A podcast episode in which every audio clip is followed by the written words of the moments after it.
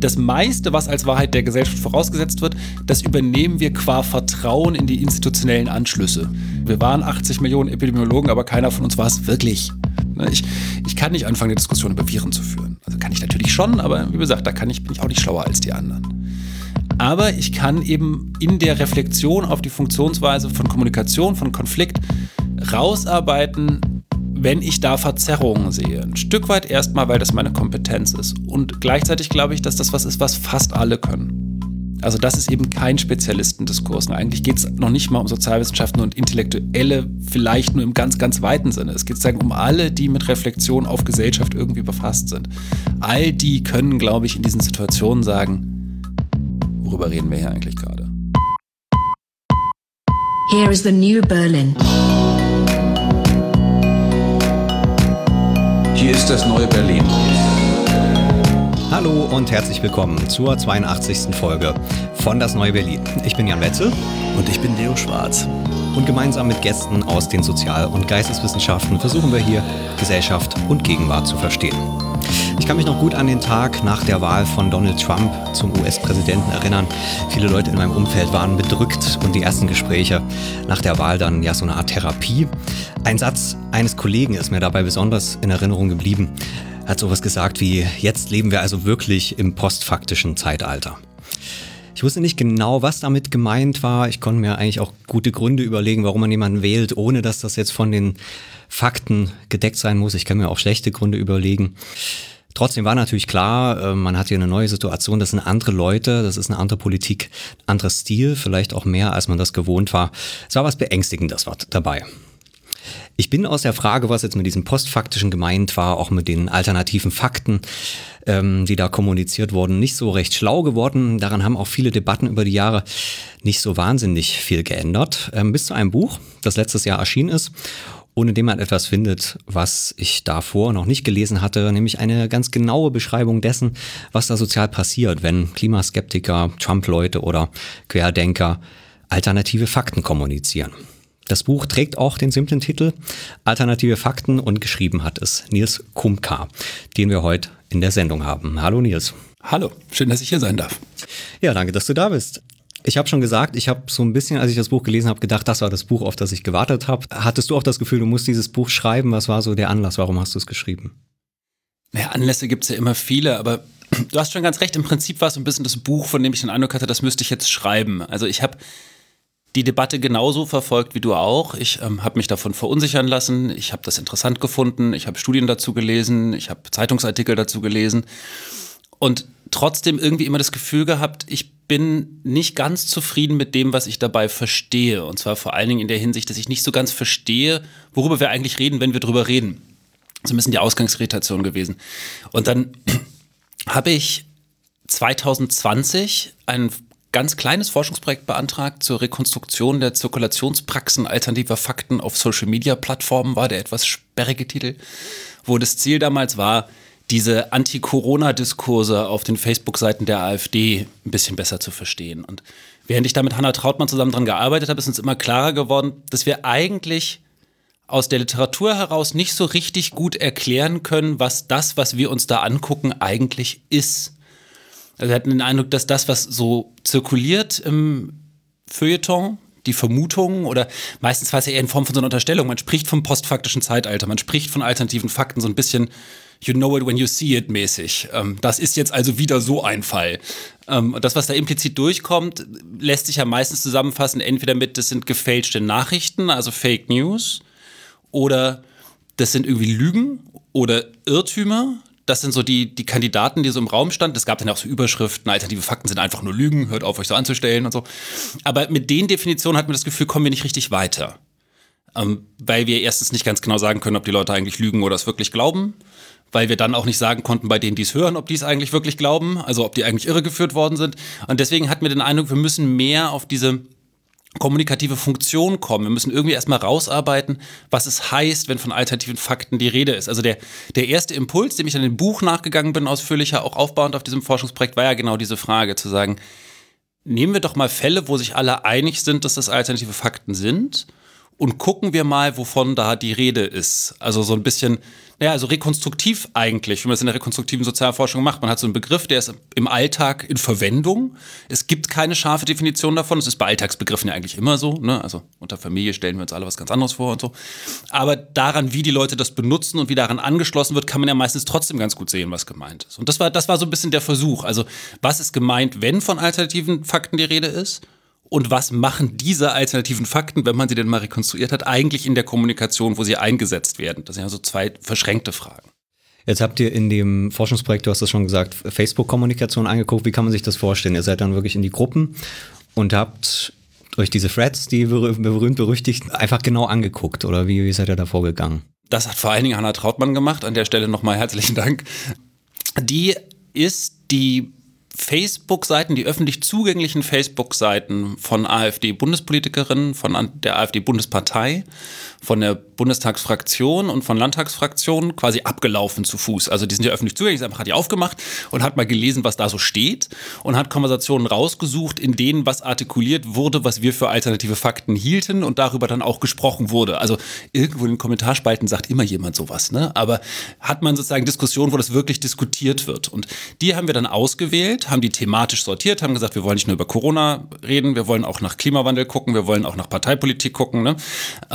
Und sind die dann, also dokumentarische Methode war dann die Methode, aber also prinzipiell sind wir das einfach Schritt für Schritt durchgegangen, haben geguckt, an welcher Stelle wird das in die Diskussion eingebracht, was passiert mit der Diskussion, wenn das eingebracht wird, wie wird sich darauf bezogen und wie geht es dann weiter. Ne? Also eigentlich, was für einen Unterschied machen diese alternativen Fakten in der Diskussion?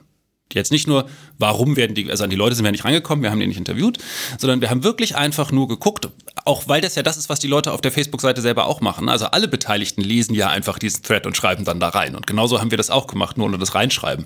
Ähm, wir haben ihn halt gelesen, haben geguckt, da sagt jemand was und da sagt jemand was und was sagen die anderen dazu.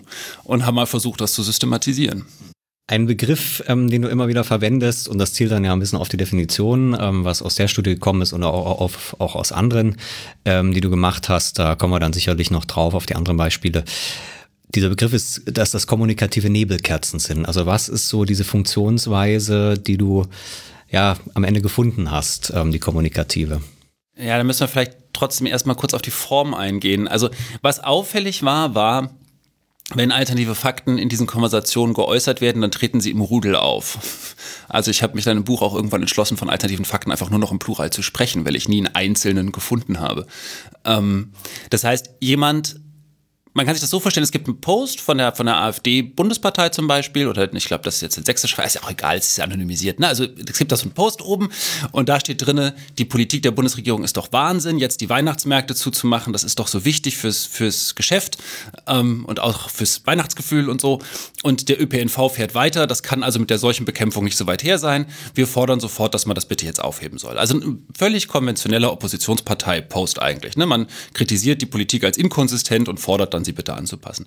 Und dann kommt sehr, sehr schnell jemand in den meisten Fällen und sagt, ja, ja, diese Inkonsistenz, die ist nicht ganz zufällig, denn Corona ist in Wirklichkeit nur die Grippe und dahinter steckt was ganz anderes. Und dann ist es Interessante, dass sich jemand dazu äußert und jetzt sagt, ja, du hast vollkommen recht. Corona haben die Chinesen erfunden. Dahinter steckt was ganz anderes. Und dann kommt jemand und sagt, ja, du hast vollkommen recht. Das Virus ist viel zu klein, um durch Masken aufgehalten zu werden. Dahinter steckt was ganz anderes. Und das Interessante ist, wenn man diese Kommentare durchgeht, stellt man fest, die sagen ständig, ja, du hast recht.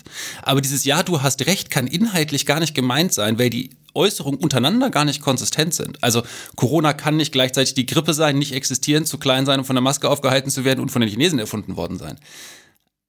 Worauf sich das aber einigen kann, ist sozusagen, dass das, was als Grundlage der Regierungspolitik ins Feld geführt wird, also der Ursprungsfakt, wenn man so will, dass der so nicht stimmen kann. Oder vielleicht sogar besser, dass der so nicht stimmen sollte, weil trotzdem auch immer klar ist, das eigentliche Ziel ist die Politik. Ne, also wenn es wirklich darum ginge, dass man sich darüber unterhält, was Corona ist, dann müssten diese vier Beispiele, die ich gerade genannt habe, untereinander mindestens so spinnefeind sein, wie sie es gegenüber der Regierungsposition sind. Das ist aber nicht so. Und das liegt kann man dann eben rekonstruieren daran, dass das, was sozusagen die Vergemeinschaftung oder den gemeinsamen Bezug unter diesen Äußerungen herstellt, die Bezugnahme auf den Ursprungsfakt ist. Also wir alle einigen uns darauf, dass die offizielle Version nicht stimmt. Das ist das, was uns interessiert. Und warum interessiert uns das? Weil die Politik, die damit verbunden ist, von uns abgelehnt wird. Und in diesen Corona-Threads kommt dann noch was dazu. Das ist nicht in allen Fällen so, deswegen sage ich das. Es ist nicht nur so, dass wir die Politik ablehnen, sondern wir gehen auch noch davon aus, dass auch diese Politik heimlich ein anderes Ziel verfolgt. Also das eigentliche Thema der Diskussion in diesen Threads ist sozusagen so eine Meta-Verschwörungstheorie darüber, dass die Bundesregierung die Gesellschaft zu einer Diktatur umbauen will. Und um diese Diskussion zu führen, ohne sie zu führen, weil das wird witzigerweise nie zur Disposition gestellt. Also keiner stellt sich hin und sagt, die wollen eine Diktatur, widerspricht mir oder da widerspricht ihm jemand oder so. Das ist sozusagen implizit, ne? aber um das zu besprechen, spricht man über alternative Fakten. Und was ich mit Nebelkerze meinte ist, die Funktion ist augenscheinlich nicht, eine andere Tatsachenbehauptung zu etablieren. Man stellt sich nicht hin und sagt, es ist nicht so, sondern es ist so. Das kann man sich auch vorstellen, es passiert ja alltäglich dauernd, ne? Ähm, sondern es ist eben, es ist nicht so, sondern XYZ und in Wirklichkeit kreiert man einfach einen Haufen Noise. Also der, der elegantere Begriff ist eigentlich Noise. Aber wenn ich nicht mal Noise sagen wollte, habe ich dann im Buch irgendwann gesagt Nebelkerze.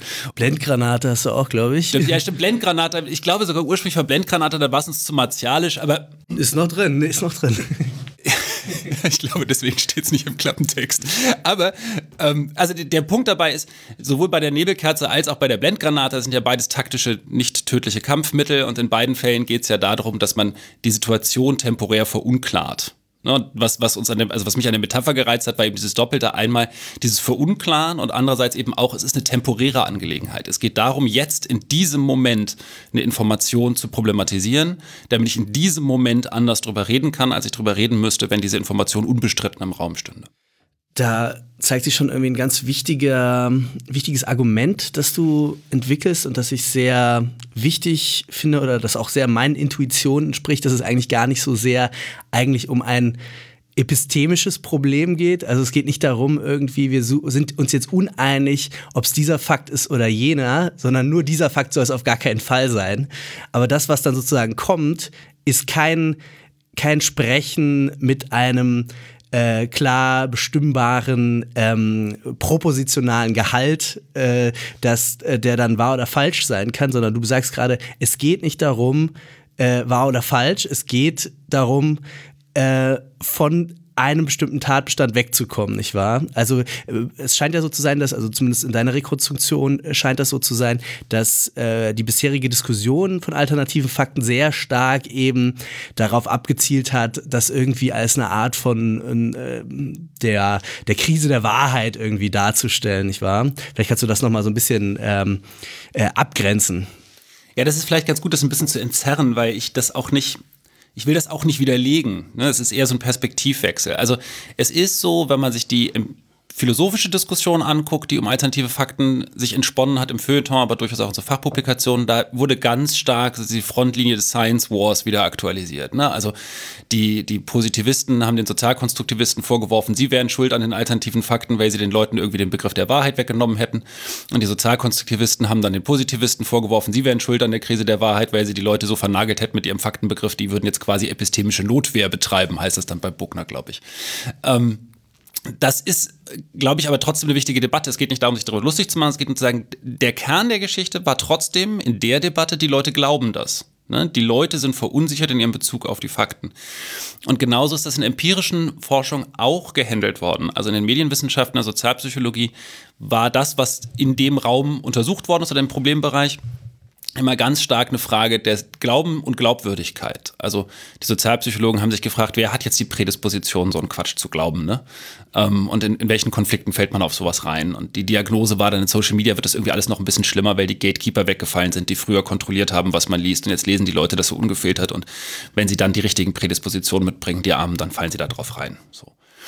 Ähm, oder es gibt dann diese Filterbubbles, in denen die Leute irgendwie mit außen Realität nicht mehr so richtig in Kontakt kommen und nur noch so eine Nachrichtenquelle haben und dann glauben die das irgendwann. Oder es gibt diese Radikalisierungsschlaufen. Ne? Also bei YouTube klickt man dann immer noch eins radikaler, um dran zu bleiben. Der Algorithmus schlägt einem das vor und irgendwann glaubt man es dann. Also egal wie man es angeht, es war sozusagen immer eine Frage des Glaubens. Und das ist, glaube ich, in Bezug auf das Problem auch alles richtig. Also es gibt da empirisch Unschärfen, ob das mit den Filterbubbles so hinhaut, ist ein bisschen unklar. Diese Radikalisierungsschlaufen lassen sich auch nicht so einfach rekonstruieren, aber Trotzdem ist, da kann man ja sagen, die Forschung, die da gemacht worden ist in Bezug auf den Glauben, glaube ich, überwiegend solide. Darum geht es mir gar nicht. Ähm, es ging nur darum festzustellen, erstens, wenn man denn mal Umfragen anguckt, die versuchen, die Zustimmung zu diesen Items zu messen, dann ist die verhältnismäßig gering. Und selbst die, die man hat, da gibt es begründete Zweifel daran, ob die eigentlich so richtig misst, was sie messen sollen. Ne? Weil Leute tendieren ja auch dazu, Expressive Responding heißt dann, das heißt das dann, ne? also wenn Donald Trump gesagt hat, ich habe die größte Anführungsfeier aller Zeiten gehabt, dann antworten Leute das auch, wenn sie es nicht glauben, einfach nur, weil sie ihre Unterstützung für den Kandidaten symbolisieren wollen, sonst, sonst blöd dastünden in der Umfrage. Ne? Und wenn man das alles reinrechnet, kann man eben sagen, das Problem scheint mir zumindest sehr viel kleiner zu sein, als es in der Diskussion gemacht wurde. Das ist das eine. Und vor allen Dingen ist es zu klein, um zu erklären, was dann passiert ist. Ne? Ähm, weil ich mal davon ausgehen würde, hätte man diese Umfragen vor 30 Jahren gemacht, hätte man wahrscheinlich zu den meisten wissenschaftlich etablierten Fakten ähnlich hohe Devianzhöhen gehabt von Leuten, die das einfach nicht glauben oder mal was anderes antworten. Und, und trotzdem hat einen das nicht so verunsichert. Ne? Deswegen diese Idee umzustellen auf die kommunikative Funktion und zu sagen, vielleicht hat es ja doch einen Grund, dass uns das jetzt gerade so verunsichert. Und vielleicht hat das eher was damit zu tun, was für eine Funktion das in der Diskussion erfüllt, wenn Leute sowas sagen. Und ist es nicht vielmehr so, dass das, was uns als Gesellschaft irritiert, uns als Gesellschaft ist natürlich Quatsch, aber ihr wisst, was ich meine. Also was, was im Diskurs als irritierend registriert wird, nicht ist, was die Leute glauben, wo wir ja schlechterdings sowieso nicht so richtig rankommen, sondern eher ist, was die Leute sagen. Ne? Also alternative Fakten sind augenscheinlich beobachtbarer geworden und sie verunsichern deswegen mehr. Ähm, und da ist jetzt erstmal noch, ich habe am Ende ja noch Vermutungen zu angestellt, woran das liegen könnte, aber erstmal ist da jetzt gar keine Parteinahme mit verbunden gewesen, die eine oder andere Richtung, ob das jetzt eine Panik ist oder ob das ein reales Problem ist, sondern erstmal nur der Spur wollte ich gerne nachgehen. Und deswegen habe ich gesagt, aus der Warte framen wir es jetzt erstmal nicht als epistemisches Problem. Weil wenn wir es als epistemisches Problem framen, dann haben wir die Lösung quasi mitgeliefert ähm, und dann, dann wird uns das wahrscheinlich durch die Lappen gehen.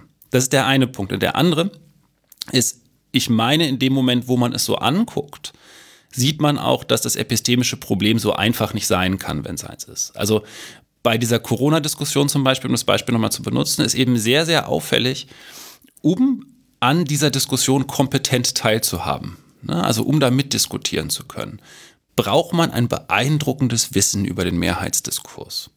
Also zumindest diese Idee, dass man einfach nicht wüsste, was die Wissenschaft zu Corona sagt und deswegen die falschen Sachen glaubt, lassen sich an dem Fall überhaupt nicht aufrechterhalten, weil der Widerlegungsdiskurs, der da geführt wird, so ulkig der manchmal ist, ne, weil er so inkonsistent ist und fragmentarisch und so, aber der legt schon in jedem Schritt Zeugnis davon ab, dass die Leute sehr genau wissen, was Christian Drosten letzte Woche in der Pressekonferenz gesagt hat. Ne, das ist nämlich der Anlass, zu dem sie ihre Hinweise quasi sammeln.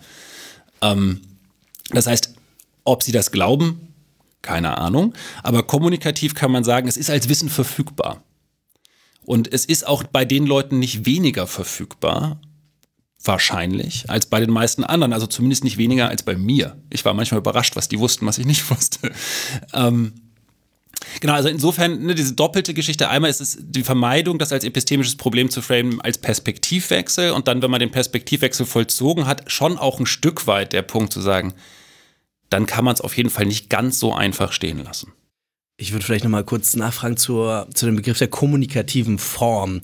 Bei dir ist es ja so, du arbeitest jetzt, glaube ich, da auch ähm, so ein bisschen im Geiste der Systemtheorie, ähm, äh, also stellst dir Kommunikation irgendwie als was Eigendynamisches vor, das sozusagen selbst seine Anschlüsse hervorbringt in einer gewissen Weise oder eben nicht. Aber es ist sozusagen nicht das, was man sich vorstellt, wie in so einem Sender-Empfänger-Modell, dass irgendjemand was in seinem äh, irgendeine Absicht hat, eine Kommunikationsabsicht und der andere hat eine Kommunikationsabsicht und die äh, versuchen dann irgendeine, über irgendeinen Kanal zusammenzukommen, sondern irgendwie gibt's da, gibt's da eben diese Eigendynamik. Also du, du trennst das schon nochmal ab. Du willst ja gerade eben weg von diesem die Leute glauben das und deshalb sagen die das. Und es geht mehr darum zu sagen, Kommunikation funktioniert erstmal nach eigenen Regeln und ähm, die kann man auch erstmal separat untersuchen, unabhängig davon, ob man jetzt rekonstruiert, was die Leute wissen, was sie denken, was sie meinen und was für Strategien sie für möglicherweise im politischen Sinne verfolgen. Aber was ist genau dann die kommunikative Form? Was leistet die in einer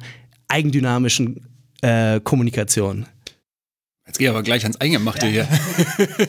ähm, also vielleicht auch, um das so ein bisschen ähm, für diejenigen, die sich das anhören müssen, runterzuregeln, was ich jetzt sage. Es ist systemtheoretisch inspiriert auf jeden Fall, aber es ist eigentlich erstmal ein pragmatischer Kommunikationsbegriff ähm, und der dann nochmal jetzt wirklich im alltäglichen Sinne pragmatisch gehandhabt wurde, äh, weil das der methodische Zugriff war, der möglich war. Also worum es mir ging, war zu sagen, wenn ich sage, das, was die Leute irritiert, ist die Kommunikation von alternativen Fakten, dann ist das das, was ich mir angucken muss. Also ich muss mir die Äußerungsweisen angucken und muss auch da vor allen Dingen rekonstruieren, was ein alternativer Fakt eigentlich ist. Ne? Das ist ja den haben wir gerade so ein bisschen an der Seite liegen lassen. Das war ja eigentlich die erste Herausforderung.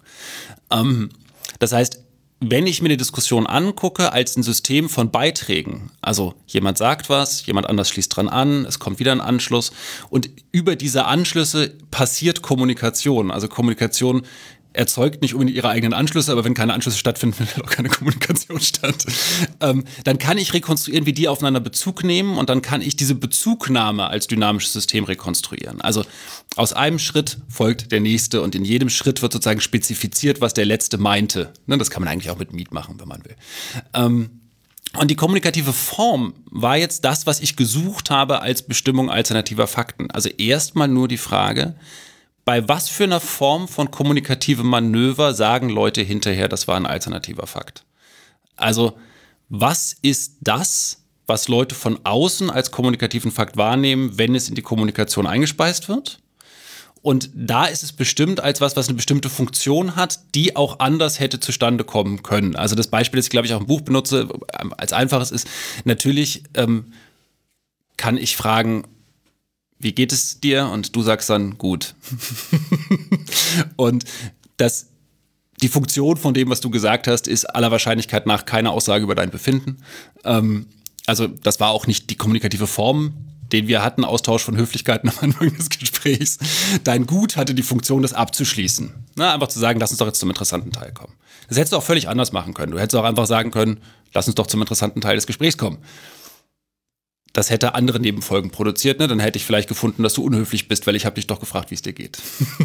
und so ähnlich ist das mit den alternativen Fakten auch. Ne? Ich habe gesagt, die kommen in der Diskussion da, wo Fakten problematisch werden, weil sie in sozialen Konflikten das Konfliktfeld vorstrukturieren. Ne? Und eine Möglichkeit, mit diesen unliebsamen Fakten umzugehen, ist eben, sie explizit zu leugnen. Und das ist das, was alternative Fakten machen. Ich kann natürlich mit demselben Problem anders umgehen. Ich kann zum Beispiel versuchen, sie zu ignorieren. Ne? Oder ich kann eine Gegenthese in den Raum stellen. Oder ich kann mein Gegenüber verprügeln. ne? Oder ich kann, kann dir recht geben und einfach so weitermachen, als wäre nichts. Das sind alles Möglichkeiten, die im Prinzip dasselbe Problem bearbeiten. Ja, die Spezifik der kommunikativen Form alternative Fakten liegt eben darin, dass sie kommunikativ die Faktengrundlage verunklaren und situativ so verunklaren, dass das, was in der Kommunikation danach ent passiert, entweder ist, man lässt es liegen oder man muss dann über die Fakten reden. Ja, das ist sozusagen der Anschluss, der beobachtbar ist. Ich habe eigentlich nur noch die Wahl, das Thema zu wechseln, also den Fakt als ungeklärten vorauszusetzen oder explizit zu problematisieren, was die Grundlage ist. Vielleicht können wir, um das nochmal zu konkretisieren, ähm, auf die Frage kommen, ist das instrumentell? Also sind das, kann man sich vorstellen, weil das könnte man ja auch sagen. Das ist, äh, also wenn du schon sagst, es hat auch eine politische Funktion, das strukturiert sozusagen den politischen Konflikt. Das kann auch instrumentell eingesetzt werden, dass man sagt, ähm, der Gegner, sagen wir so, der Gegner wird entwaffnet, indem man sagt, ähm, die ganzen Institute, die sich auch äh, politische Parteien und die Regierung und alles Mögliche an Wissenschaft leisten, die muss uns gar nicht interessieren, äh, weil wir das Feld sozusagen ähm, äh, gar nicht akzeptieren. Äh, könnte man auch so eine Beschreibung machen? Oder ist das doch noch etwas, also sozusagen die, die Teilnehmer, kannst du natürlich nicht sagen, weil man sozusagen mit den Leuten nicht spricht. Ne? Das ist natürlich das Problem. Vielleicht gibt es ja auch Studien, die das machen, ähm, aber ähm, oder ist es doch sozusagen was Eigenlogisches, was irgendwie passiert? Ist vielleicht jetzt noch nicht gut gefragt äh, oder gut gestellt die Frage, was noch ist das einfach rhetorisch? Vielleicht kann man es so sagen. Noch eine Frage. Wir haben ja bisher nur über die Quertage gesprochen. Sind das auch eine bestimmte Art von Konflikten, wo das einfach auftaucht? Sind das auch zum Beispiel rechte Diskurse? Gibt es auch linke alternative Fakten? Das ist so jetzt verschiedene Fragen, aber vielleicht findest du ich sagen, einen das Anschluss. Nett, das sind so viele ja. Fragen, da kann ich meine auswählen. die äh, Kommunikation erzeugt jetzt einfach eigenständig einen Anschluss. Ähm, ich würde das erste, glaube ich, erstmal nehmen mit der Intention. Man kann sich das natürlich so vorstellen.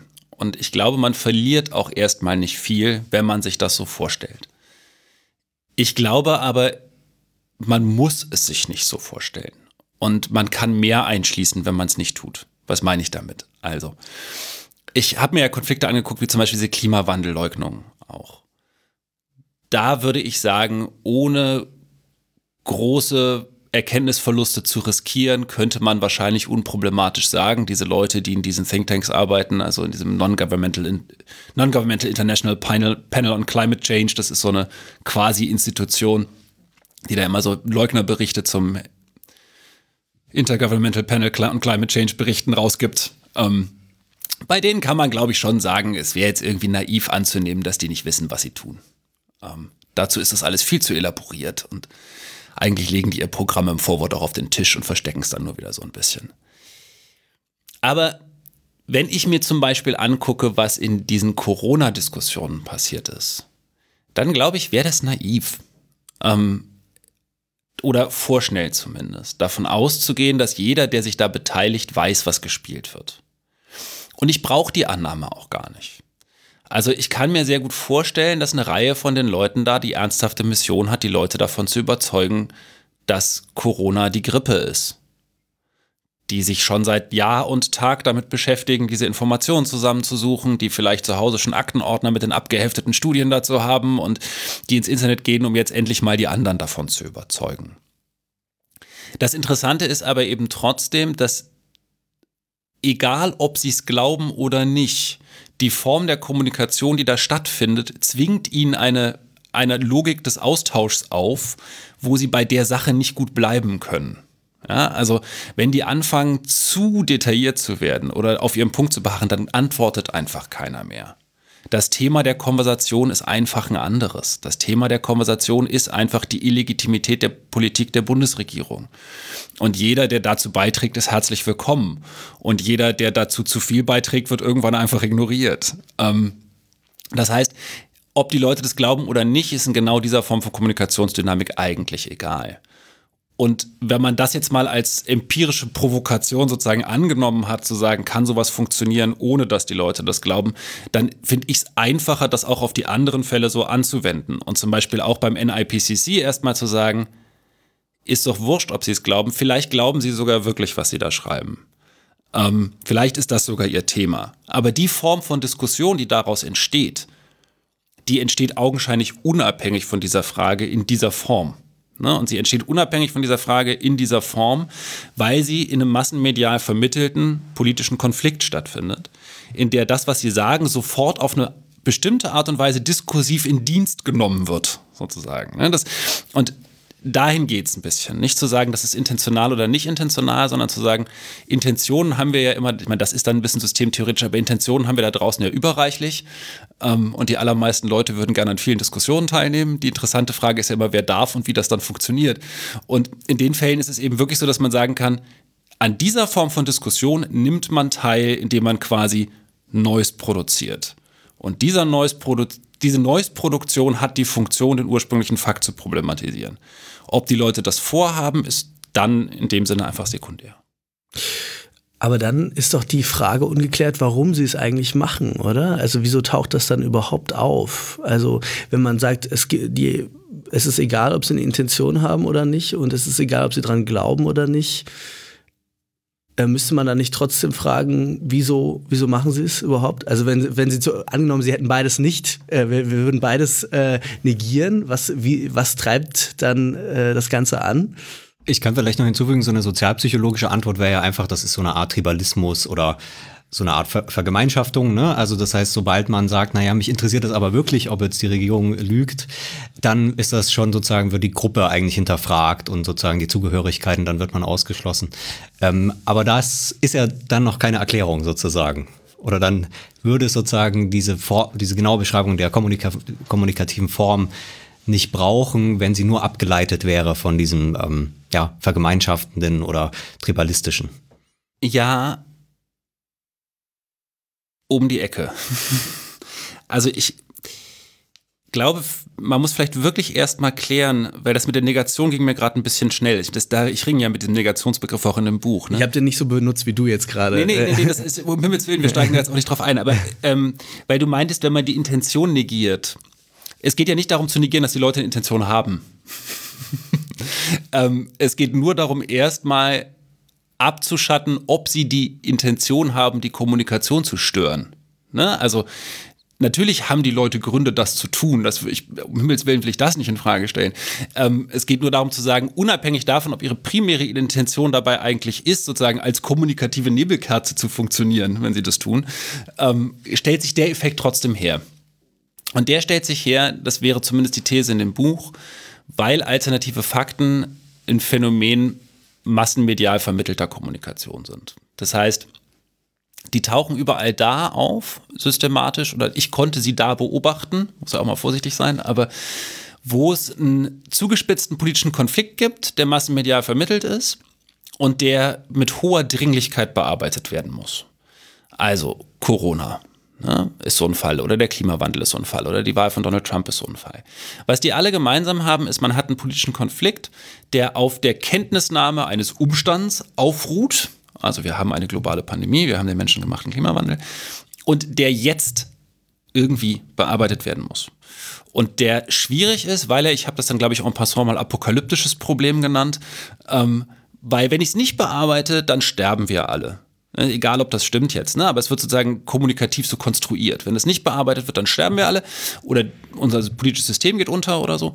Und gleichzeitig ist es so, wenn wir es bearbeiten, dann müssen wir eigentlich so viel umstellen, dass es auch fast apokalyptisch wird in der Vorstellung. Ne?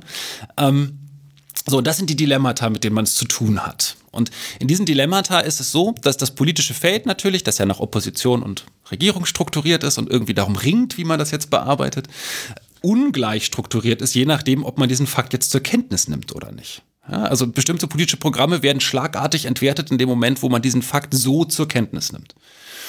Und in diesen Momenten ist es so, dass das politische System augenscheinlich auf alternative Fakten zurückgreift. Das heißt, es stellt sich einfach erstmal jemand hin und sagt, ist das denn eigentlich so sicher? Ich habe gehört, die Leute sagen.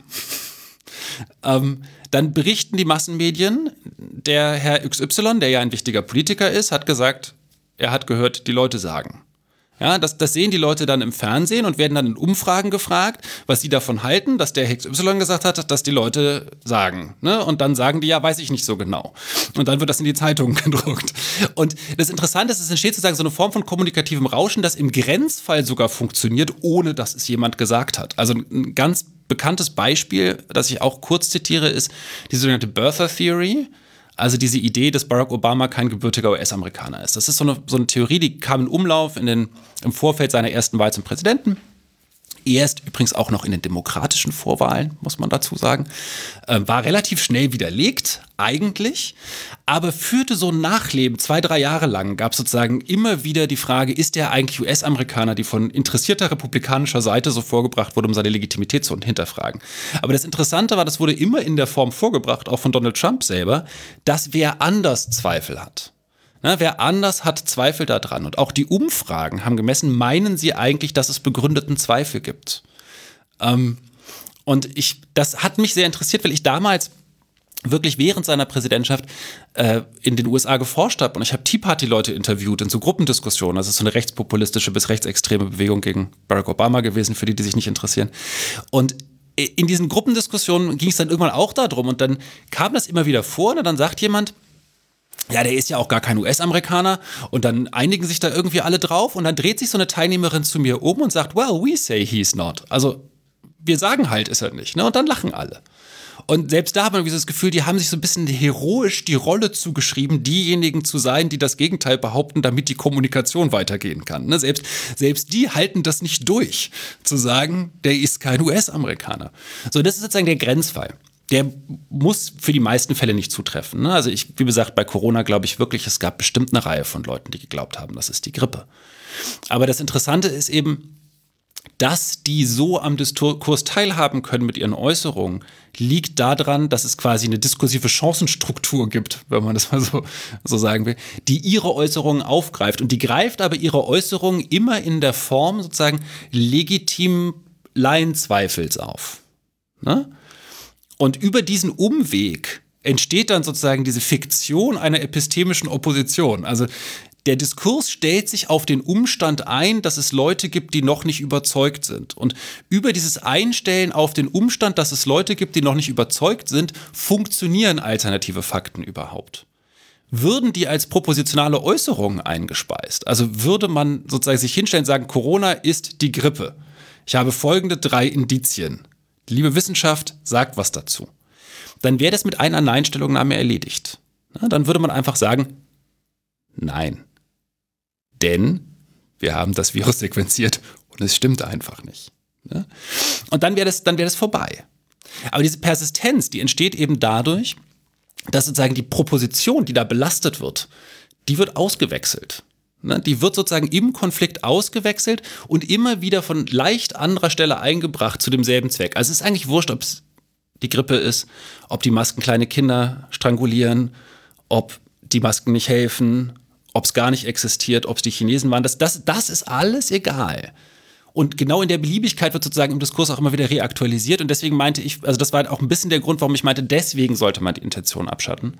Weil selbst, man kann sich den anderen Grenzfall vorstellen, all diese Leute glauben, was sie sagen.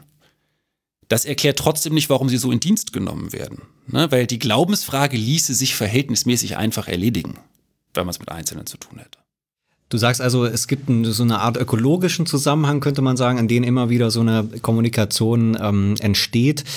Und du hast gesagt, das ist eine massenmediale Kommunikation. Ähm, jetzt weiß ich nicht, ob du historisch auch geguckt hast, aber ist das etwas, was einfach auch in der Geschichte immer wieder passiert, wenn so eine bestimmte Konstellation ist politisch? Auch die Frage von, wer hat eigentlich das Gefühl, was ist gerade hier die offizielle Meinung, ähm, die ich sozusagen widerlegen muss. Ähm, also gibt's da irgendwie so ein Muster? Das wäre natürlich eine andere Arbeit, sozusagen das historisch ähm, zu mappen, so ein bisschen solche politischen Konflikte und das genau zu verstehen, in, in welchen Umwelten sozusagen entsteht so eine Art von Kommunikation. Aber kannst du dazu was sagen? Oder um vielleicht meine Frage von vorhin auch noch aufzugreifen, das waren ja jetzt drei schon eher rechte Diskurse. Ist das auch ein Zufall? Könnte man auch andere politische Varianten finden? Ähm Du schreibst doch sogar hinten explizit, äh, alternative Fakten sind buchstäblich reaktionärer äh, Art, Natur. ja, ich nehme mal den Umweg über die erste Frage, dann ist es vielleicht einfacher. Ähm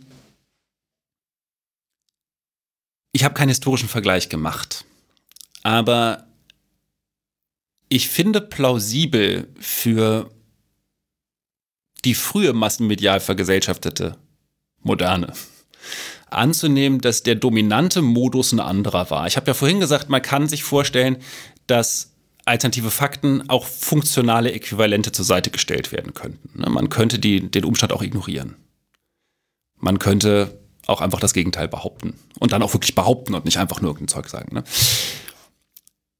In einer Gesellschaft, die nicht so stark auf Gleichzeitigkeit in der massenmedialen Kommunikation hin zentriert ist, wie das heute der Fall ist, zentriert ist Quatsch, synchronisiert wollte ich sagen. Also das bedeutet, alle wissen im Großen und Ganzen, was in der Zeitung steht. Ja, nicht nur wissen, was in der Zeitung steht, sondern es geht ja noch viel schneller. Ne? Also es ist ja wirklich so, ich ist ja so ein bisschen aus der Mode gekommen, ne? Diese, diese, diese Euphorie über den, die Datenautobahnen und so. Aber es ist ja wirklich beeindruckend. Also wenn man sich nochmal klar macht, Corona ist noch keine zwei Monate in der internationalen Presse und ich kann mir wissenschaftliche Paper von Hongkong bis Los Angeles, wenn ich der jeweiligen Sprache mächtig bin, runterladen, kann das vergleichen, kann das überprüfen, kann zumindest, die, also wenn ich das schon nicht verstehe, aber dann kann ich die Zeitungen lesen weltweit, die darüber kommentieren, was in diesen, diesen Journals steht. Ich kann mir irgendwelche Podcasts anhören. Also wir sind alle mehr oder minder auf dem gleichen Stand und wir beobachten uns dabei auch mehr oder minder gleichzeitig, gegenseitig. Das war früher nicht so. Also Massenmedien hatten immer die Funktion der Konstruktion von Realität und die haben sozusagen so eine Basisstruktur auch vermittelt. Aber wenn man sich die spanische Grippe zum Beispiel anguckt, da hat das dann eben Wochen gedauert, bis sozusagen die entsprechenden Studien irgendwo angekommen sind. Auch, wurden ja auch viel umständlicher geführt. Ne? Also die Sterberaten in St. Louis, die dann immer durch die Presse geisterten, jetzt bei Corona, um dann die Effektivität des Untersagens öffentlicher Umzüge irgendwie zu zeigen oder so, die kannte damals niemand. Und, und heute sind die sozusagen allgemeiner Bestand der Diskussion parallel zu aktuellen Papers. Das heißt, damals würde ich davon ausgehen, dass es eigentlich zwei andere dominante Modi gab, nämlich entweder man hat es einfach ignoriert, Das ist ja augenscheinlich auch das, was passiert ist während der spanischen Grippe. Also je nach kommunaler Machtverschiebung hat man einfach unterschiedliche Paper in Auftrag gegeben, gelesen oder einfach gar nicht und hat halt gemacht, was man für angebracht hielt. Ne? Ähm, und das erzeugt auch erstmal keinen großen politischen Widerstand, weil woher sollen die Leute es denn besser wissen? Ne, sagen, das Problem, das man da eher hatte, waren die Gerüchte, die in der Bevölkerung umlaufen, wie man damit umgeht, so eine Form von, von oraler Vergesellschaftung, die jetzt dafür gar keine Rolle spielt. Oder man entwickelt ein Gegenprogramm. Na, also das ist ja auch ein Ding. Das, was heute als Bubbles e diskutiert wird, existiert ja vor 100 Jahren eigentlich viel, viel eher. Also katholische Winzer aus dem Moselbereich oder irgendwelche preußischen Landarbeiter, die lesen unterschiedliche Zeitungen, die haben unterschiedliche Feiertage, die wählen unterschiedliche Parteien, die nehmen sich gegenseitig höchstens als exotische Aberration der Welt irgendwie zur Kenntnis. Und die Funktion von Intellektuellen damals ist es ja auch oft sozusagen, diese Weltsichten so zu systematisieren, zusammenzubauen, dass daraus eine politische Weltsicht wird, die man dann für Parteien fruchtbar machen kann und die dann in der Öffentlichkeit ins Verhältnis zu setzen. Aber da entsteht viel, viel eher das, was wir, sagen naiverweise bei alternativen Fakten ursprünglich auch annehmen würden. Nämlich da entstehen unterschiedliche Realitätskonstruktionen, die dann in der Öffentlichkeit gegeneinander in Stellung gebracht werden. Ne? Und das ist auch viel eher die Form, wie wir es ja gewohnt sind, politischen Konflikt zu denken. Also da steht dann die marxistische Weltsicht gegen die liberale Weltsicht oder so. Ne? Und die, die können sich, die streiten sich nicht darüber, was das Fundleinen kostet, die streiten sich darüber, was das heißt. So. Ähm, und das können sie aber ein Stück weit auch, weil sie sozusagen die Ruhe haben, ihre Weltsicht erstmal für sich fertig zu bauen. Ne? Das heißt nicht, dass sie sich dabei nicht beobachten, aber die haben eben diese Kommunikationskreise, in denen das geht. Und das ist ja schon so, dass das das ist zurückgebaut worden, dadurch, dass die gegenseitige Beobachtung unter Zeitdruck heute sehr viel schneller funktioniert und ist natürlich in diesen Dilemmata noch mal viel, viel schlimmer, weil da wirklich auch akuter Zeitdruck herrscht. Ne? Also da muss es dann fix gehen. Und da greifen dann eigentlich erstmal alle auf dieselbe Wissenschaft zurück und die Sozialwissenschaft, die kommentiert das dann ähm, und sagt, wenn wir uns, wenn wir früher Bescheid gewusst hätten und man uns gefragt hätte, dann hätten wir vielleicht auch was dazu gesagt. Aber das ist ja, das ist ja kein, das ist ja kein Konflikt zwischen alternierenden Weltsichten mehr. Ne? Und kann es dann auch in der Geschwindigkeit gar nicht sein, sondern es ist ja meistens eher eine Multiperspektivität, die dann aktualisiert wird oder so. Und ich glaube deswegen, sind alternative Fakten zumindest in der Intensität, in der wir es uns heute angucken, ein zeitgenössisches Phänomen, das früher nicht so wichtig war. Ne? Früher, also wenn man sich klassische Pandemieliteratur anguckt, das habe ich dann so ein bisschen gemacht, wenn auch eher so laienmäßig, äh, dazu was passiert, wenn so eine Pandemie ausbricht, dann hat man in der Regel nicht das Problem, dass man einen gesicherten Stand der Wissenschaft hat oder einen verhältnismäßig soliden Stand der Wissenschaft, auf den sich alle beziehen und irgendwelche alternativen Fakten, sondern hat man meistens das Problem, dass man erstens gar keinen gesicherten Stand hat, zweitens irgendwie die Kirche das mit ihrem Weltbild irgendwie einbringen muss und drittens hat man halt Gerüchte, ne? die Leute machen sich irgendwie einen eigenen Reim drauf. Das hatten wir jetzt ja auch. Ne, und das ist ja auch ein Problem gewesen in der Diskussion dann über die Pandemie, dass oft dann diese Gerüchte und alternative Fakten so ein bisschen in eine Schublade gesteckt worden sind. Ne, also diese Infodemie, was da alles umläuft und so. Da würde ich sagen, da würde ich auch immer noch unterscheiden wollen. Also Gerüchte sind Ad-hoc-Vergemeinschaftungen zwischen Leuten, die sich einen Reim auf die Situation machen. Und die können falsch oder richtig sein. Das Problem bei denen ist, dass sie sich so schlecht kontrollieren lassen. Das ist sozusagen ein Gouvernementalitätsproblem, wenn man so will. Also ähm, die hat es ja auch schon immer gegeben. Also die hat es schon immer gegeben, ja. gegeben, genau, aber sozusagen alternative Fakten im Sinne von in die massenmediale Kommunikation eingespeiste, abweichende Tatsachenbehauptungen, die die Konfliktgrundlage verunklaren, dass die in der Form beunruhigen, das ist, glaube ich, ein gegenwärtiges Phänomen. Vielleicht müssen wir noch mal das ein bisschen aufschlüsseln. Deine Analyse, die basiert ja auch ganz stark darauf, dass du die Beziehung zwischen Politik, Wissenschaft und Massenmedien so ein bisschen in den Blick nimmst und versuchst, deren unterschiedliche ähm, eigene Logiken so ein bisschen zu rekonstruieren und wie sie sich gegenseitig beobachten, gegenseitig übersetzen. Das ist, glaube ich, ganz wichtig, um, um zu verstehen, auch was du sagen möchtest, um, um äh, die sagen wir mal, die Erfolgsgeschichte äh, der alternativen Fakten vielleicht auch besser zu verstehen.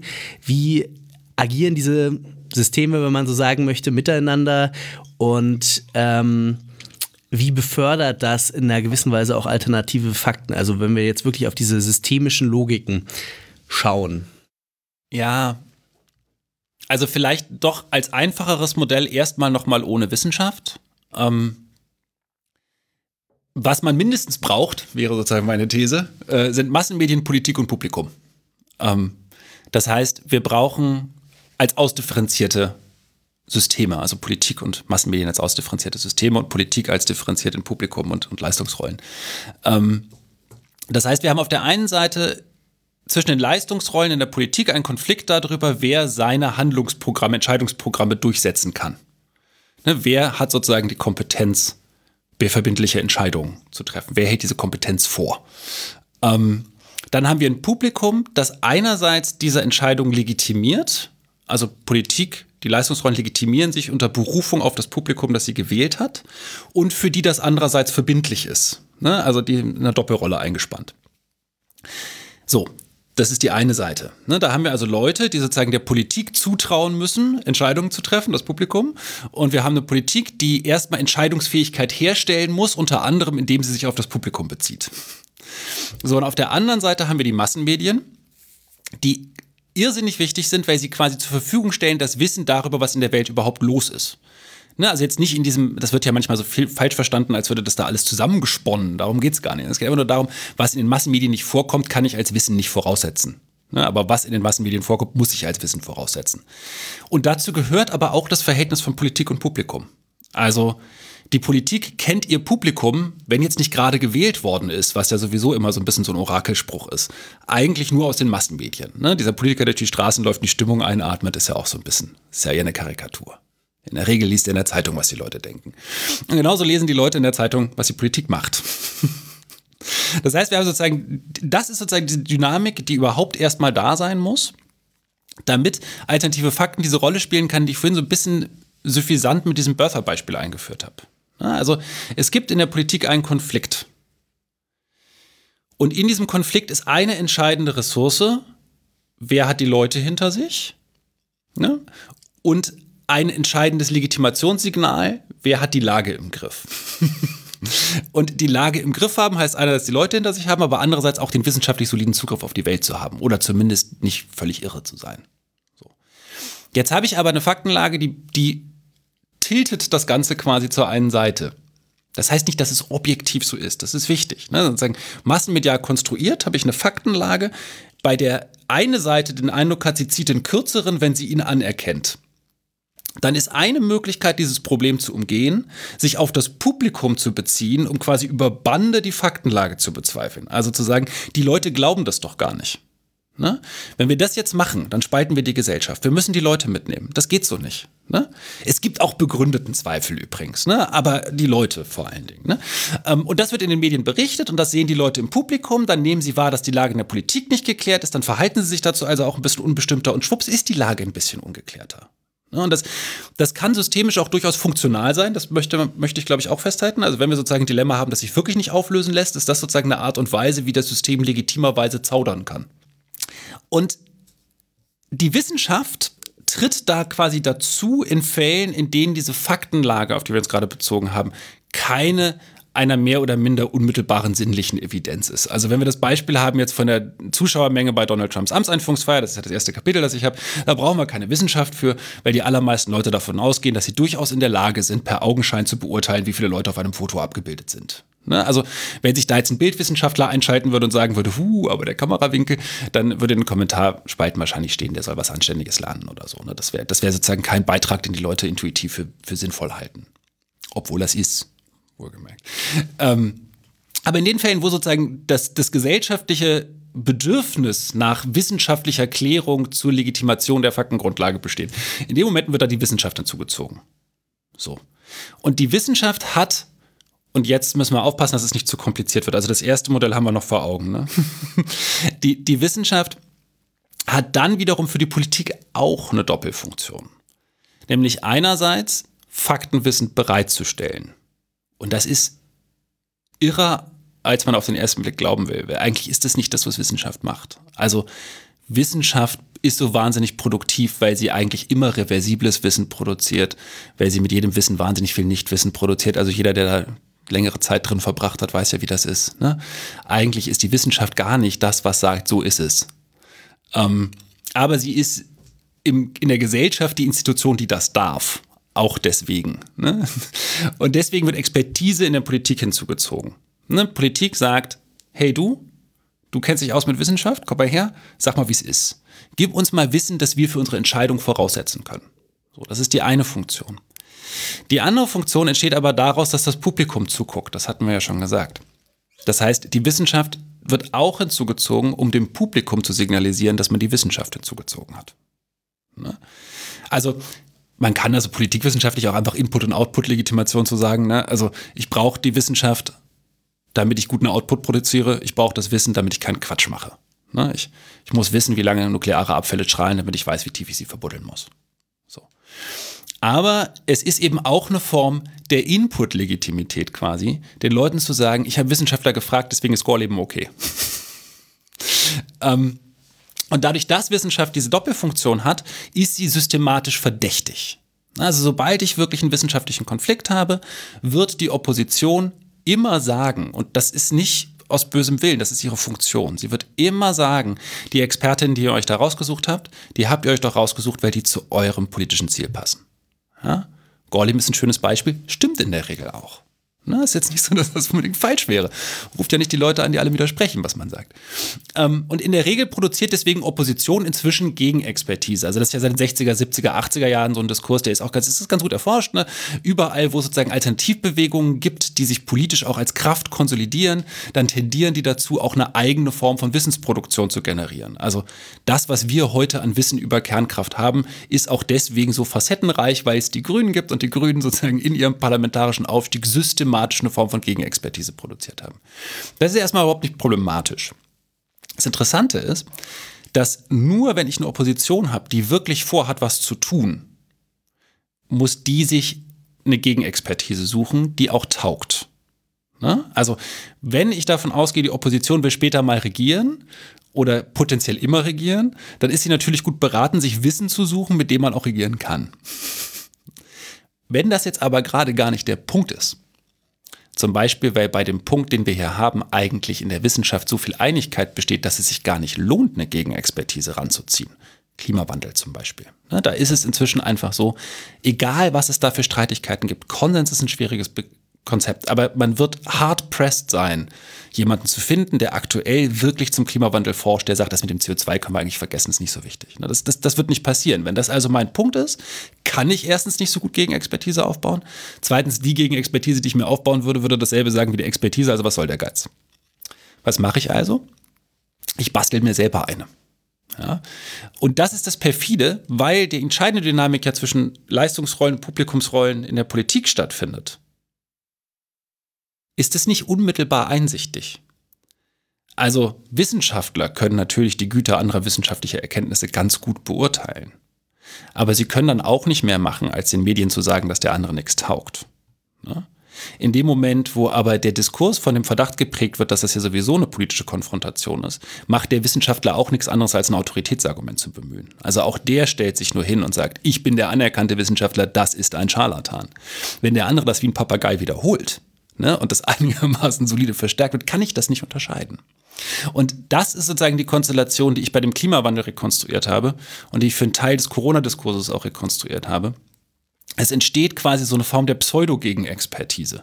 Das ist nicht wirklich eine Gegenexpertise in dem Sinn, wie ich ihn gerade entworfen habe, sondern es wird quasi auf der Innenseite des politischen Systems generiert, wenn man diese Metaphorik bemühen will. Ne, das heißt, es werden halt kommunikative Ereignisse erzeugt um im politischen Diskurs eine Funktion zu erfüllen, obwohl die eigentlich keine Kopplung an die Wissenschaft mehr haben.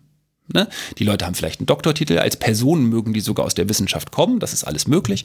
Aber die Arbeit, die sie da vortragen, ist keine wissenschaftliche, sondern die Arbeit, die sie vortragen, ist entweder ihre Laienexpertise, die sie sich irgendwie zusammengeschustert haben, oder es sind sogar einfach nur Auftragsarbeiten. Ne? Oder, oder sie haben es nie gesagt. Das war eine Reihe von Zitaten, die dann von Leuten getätigt wurden, die das nie gesagt haben oder so. Ähm, und die werden dann vorgebracht. Dann kann die Politik sagen, hier, die Experten sind sich nicht ganz einig. Ne? Und dann kann das Publikum darauf reagieren, dass die Experten sich nicht ganz einig sind. Und dann habe ich quasi wieder diesen Verunklarungseffekt, den ich gerade ohne die Wissenschaft skizziert habe. Und dann hat man eben wirklich vier Seiten, die sich gegenseitig beobachten. Und je mehr Seiten das werden, umso komplexer wird es. Aber eigentlich braucht man die Wissenschaft, glaube ich, nur in den Fällen wirklich hinzuzuziehen, wo es auch um Wissenschaft geht. Also man kann schon feststellen, zum Beispiel in der Debatte um den Klimawandel, so wichtig diese Klimawandelforschung ist, das soll jetzt sozusagen nicht das, aber in dem Diskurs ist die Wissenschaft als Thema präsent und nicht als System. Also in dem, was über den Klimawandel und die Klimawandelexpertise gesprochen wird, ist die Wissenschaft Thema und nicht eine Partei in der Diskussion. Es gibt dann immer wieder Wissenschaftlerinnen, die davon so frustriert sind, dass sie sich quasi als Politikerin in diesen Diskurs einbringen, aber dann sprechen sie eben auch nicht mehr als Wissenschaftlerin, sondern dann sprechen sie aus einer Rolle, Public Intellectual oder ne, ähm, in der sie ihre Autorität als Wissenschaftler einsetzen. Aber die können da natürlich auch nicht, also das kann ja keiner von uns nachvollziehen.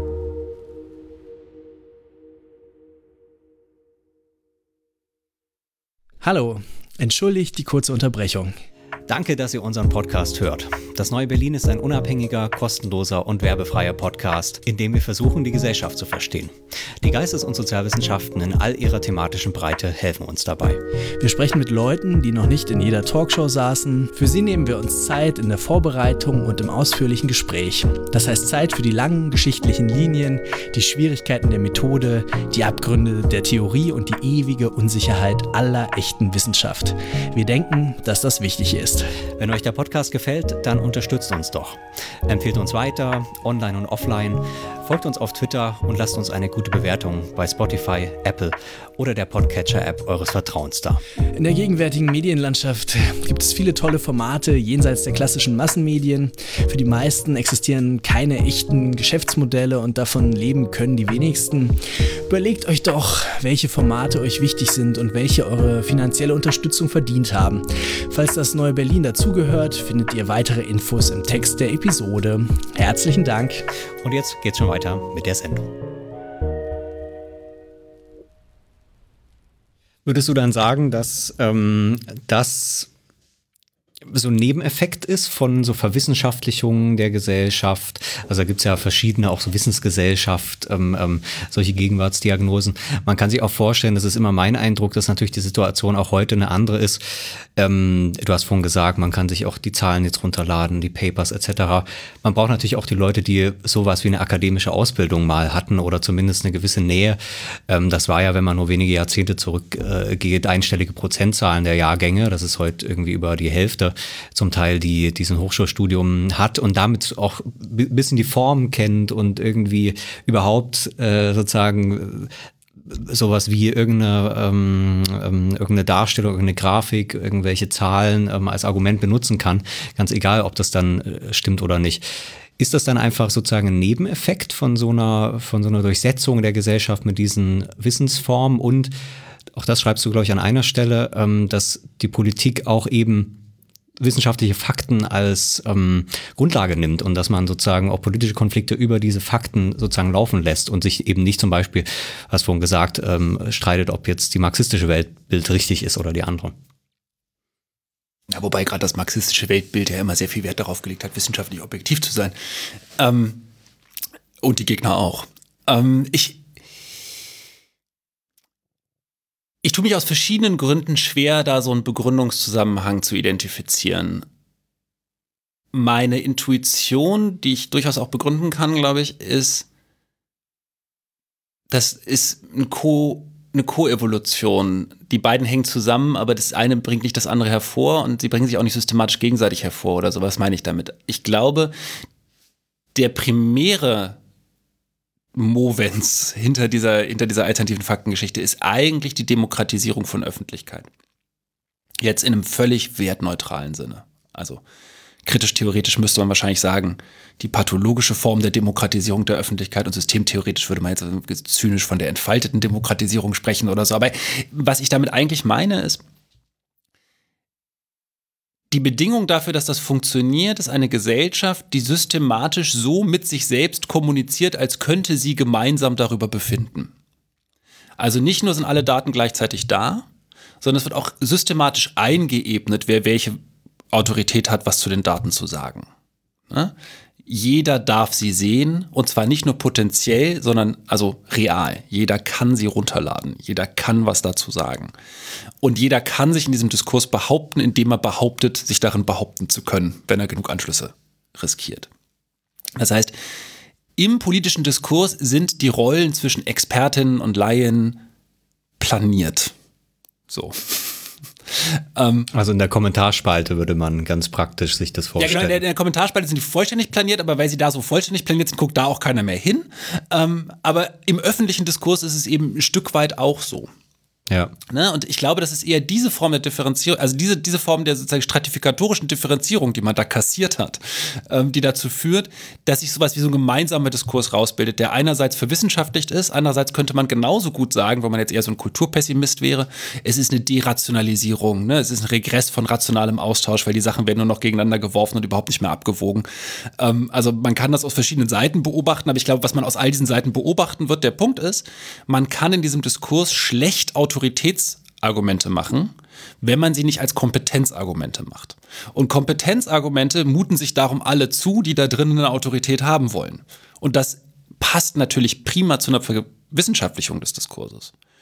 Aber man kann sich jetzt ja zum Beispiel auch die Online-Diskussion zum Krieg in der Ukraine angucken. Ähm, die aus vielerlei Gründen jetzt nicht ganz dem entsprechen, was wir hier machen, darum geht es nicht, aber wo es auch so eine Form zum Beispiel des Geheimwissens über alles, was da passiert ist, gibt, die funktioniert nicht verwissenschaftlicht, sondern die funktioniert eher als so eine Form des Durchblickertums kombiniert mit gesunder Menschenkenntnis. Ne? Also da hilft es dann eher, dass man mal bei der Bundeswehr war oder so. Ähm, und trotzdem entsteht auch da quasi so eine Lingua Franca, dann reden alle so. Ne, dann reden alle so, weil das die Ebene ist, auf der man sich austauscht. Ich glaube, das ist fruchtbarer, als das zum Nebeneffekt der Verwissenschaftlichung zu machen. Verwissenschaftlichung finde ich interessanter in einer anderen Hinsicht, nämlich was real passiert, wenn alternative Fakten artikuliert werden, ist eine Verwissenschaftlichung politischen Konflikts. Also augenscheinlich hat das politische System an den Stellen, ich will das gar nicht grundsätzlich unterstellen, aber an den Stellen ein Problem, politischen Konflikt als solchen zu prozessieren. Entweder weil er so grundlegend ist, dass es sonst knallt, oder wenn man das ganz generell einfach nicht mehr macht. Ne? Da gibt es ja auch Hypothesen zu. Ähm, aber an diesen Stellen ist es auf jeden Fall so, dass es scheinbar eine hohe Wahrscheinlichkeit gibt, man könnte auch Verführung sagen oder so, ähm, statt über den Umgang mit der Realität lieber über die Realität zu reden. Und dann fängt Politik an, wie Wissenschaft zu reden. Aber sie klingt nur so. Ne, sie redet nicht wie Wissenschaft in dem Sinne, dass sie systematisch arbeiten würde wie Wissenschaft. Das würde bedeuten, dass sie anfängt, die Faktengrundlage zu klären. Das tut sie ja aber nicht. Sondern sie klärt, sie, sie redet über die Notwendigkeit der Klärung der Faktengrundlage und also produziert quasi lauter so quasi wissenschaftliche Formen, ne? Fact-Checker, irgendwie so Bildungsangebote. Ne? Also das wird dann auch so aus diesem Umfeld der Wissenschaft herangezogen. Da gibt es ja jetzt auch viele neue Stellen und so. Ähm, wo dann Leute quasi hauptberuflich dafür zuständig sind, die Faktengrundlage der, der Politik zu klären. Und das würde ich sagen, ist eigentlich viel besser als Verwissenschaftlichung beschrieben, als das wirkliche Zurückgreifen auf wissenschaftliches Wissen oder diese Expertokratie-Debatte, die es da eine Zeit lang gab. Ich glaube, das gibt es auch, aber das ist wirklich einfach eine funktionale Gese Notwendigkeit in der Gesellschaft, die sozusagen so komplexe Umweltbedingungen für sich geschaffen hat, dass es einfach ein spezialisiertes Wissen darüber geben muss, auf das man dann zurückgreifen kann. Also da bin ich auch mit allen normativen Einwänden dagegen einverstanden und würde gleichzeitig sagen, na gut, aber ist mir schon lieber so, wenn wir über Kernkraft reden. Aber bedeutet das, um das nochmal zu fragen, also was bedeutet dann Verwissenschaftlichung, dass sozusagen eine andere Autorität dann in Anspruch genommen wird und sich sozusagen das politische System das Leid in gewisser Weise, ähm, anstatt eben das politische Argument zu machen, eben dieses Faktenargument. Äh, man kennt das auch aus der Klimadebatte, ne? hört auf die Wissenschaft, wird dann gesagt. Ähm, ähm, äh, und das funktioniert ja irgendwie auch, gut, kann man drüber streiten. Aber ist es das, dass, sich das geliehen wird? Also was heißt dann Verwissenschaftlichung an, an dem Punkt? Ja, das war der Versuch, es durch Komplikationen irgendwie einfacher zu machen. Das gelingt mir immer nicht so richtig. Also, was ich meinte ist, diese Wahlverwandtschaft zwischen verwissenschaftlichen und alternativen Fakten, die kann ich am ehesten als ein Nachahmungsverhältnis beschreiben, wo ich sagen kann, die Politik fängt an, Wissenschaft nachzuahmen, wenn sie mit alternativen Fakten umgeht. Ähm, die bedient sich sozusagen quasi wissenschaftlicher Diskurse, um mit alternativen Fakten umzugehen. Und das tut sie aber, wäre meine These, nicht, weil die Politik für wissenschaftlich ist, sondern weil sie selber vor Konflikten zurückschreckt, die sie hat. Ähm, Und das wollte ich aber gerade getrennt wissen von dem, was man eigentlich als Verwissenschaftlichung der Politik betreibt. Also das gibt es auch, ne? aber das ist, glaube ich, nicht kausal damit verknüpft, dass sozusagen bestimmte Formen von Expertise inzwischen für die Wissenschaft eine zentrale, äh, für die Politik eine zentrale Rolle spielen, dass bestimmte Dinge nicht mehr primär politisch ausgefochten werden oder zumindest die Faktengrundlagenklärung von der Politik outgesourced wird, weil man das gerne dem, der Verhandlung entziehen möchte. Das, glaube ich, hängt nicht in einem direkten kausalen Zusammenhang mit alternativen Fakten. Aber du hast gerade noch was ganz anderes, ganz Spannendes gesagt, nämlich das mit dem Hört auf die Wissenschaft. Ähm,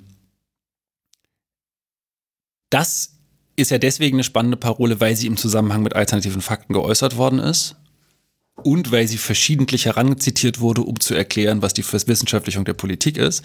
Und ich glaube, man kann in dem Beispiel ganz gut klären, was ich meine. Ich versuche es einfach mal. Also dieser Diskurs zur Klimawandelleugnung, den ich mir angeguckt habe, der ist ja sehr viel älter als diese Parole und das meiste, was ich mir angeguckt habe, war auch davor. Das heißt, diese alternative Faktenproduktion im Klimawandeldiskurs ist der öffentlichen Verwissenschaftlichung des Klimawandeldiskurses vorgängig. Ne? Es gibt eine Geschichte, so ein bisschen in die 90er Jahre rein, gibt es realen wissenschaftlichen Dissens über den Klimawandel nicht so stark wie verschiedentlich behauptet wurde und es gab viele, die dann falsches Spiel betrieben haben, aber es gab ihn.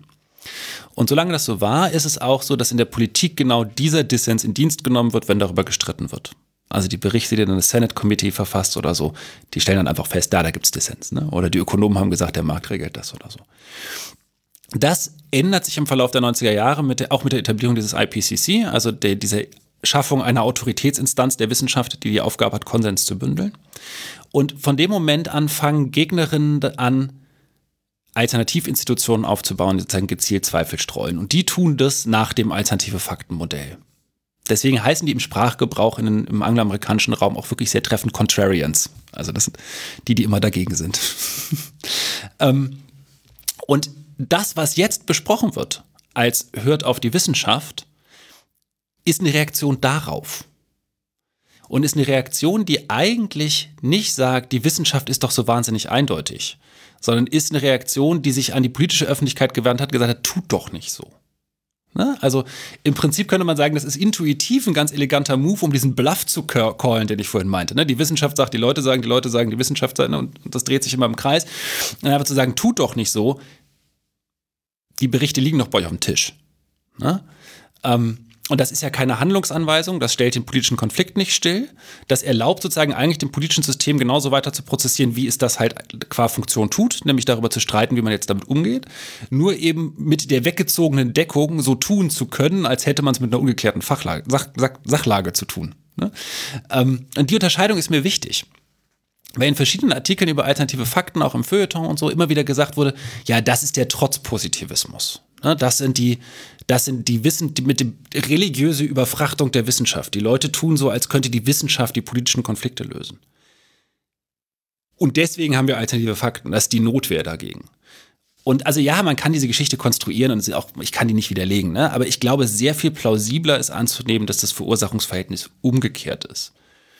Also alternative Fakten erzeugen eine Form von einem pseudowissenschaftlichen Diskurs, und der Rekurs auf Wissenschaftlichkeit, zumindest in der Form, hat eigentlich eher die Funktion, das Manöver zu unterbinden und zu sagen, ey Leute, dann sagt, wir müssen jetzt politisch drüber streiten, wie wir damit umgehen.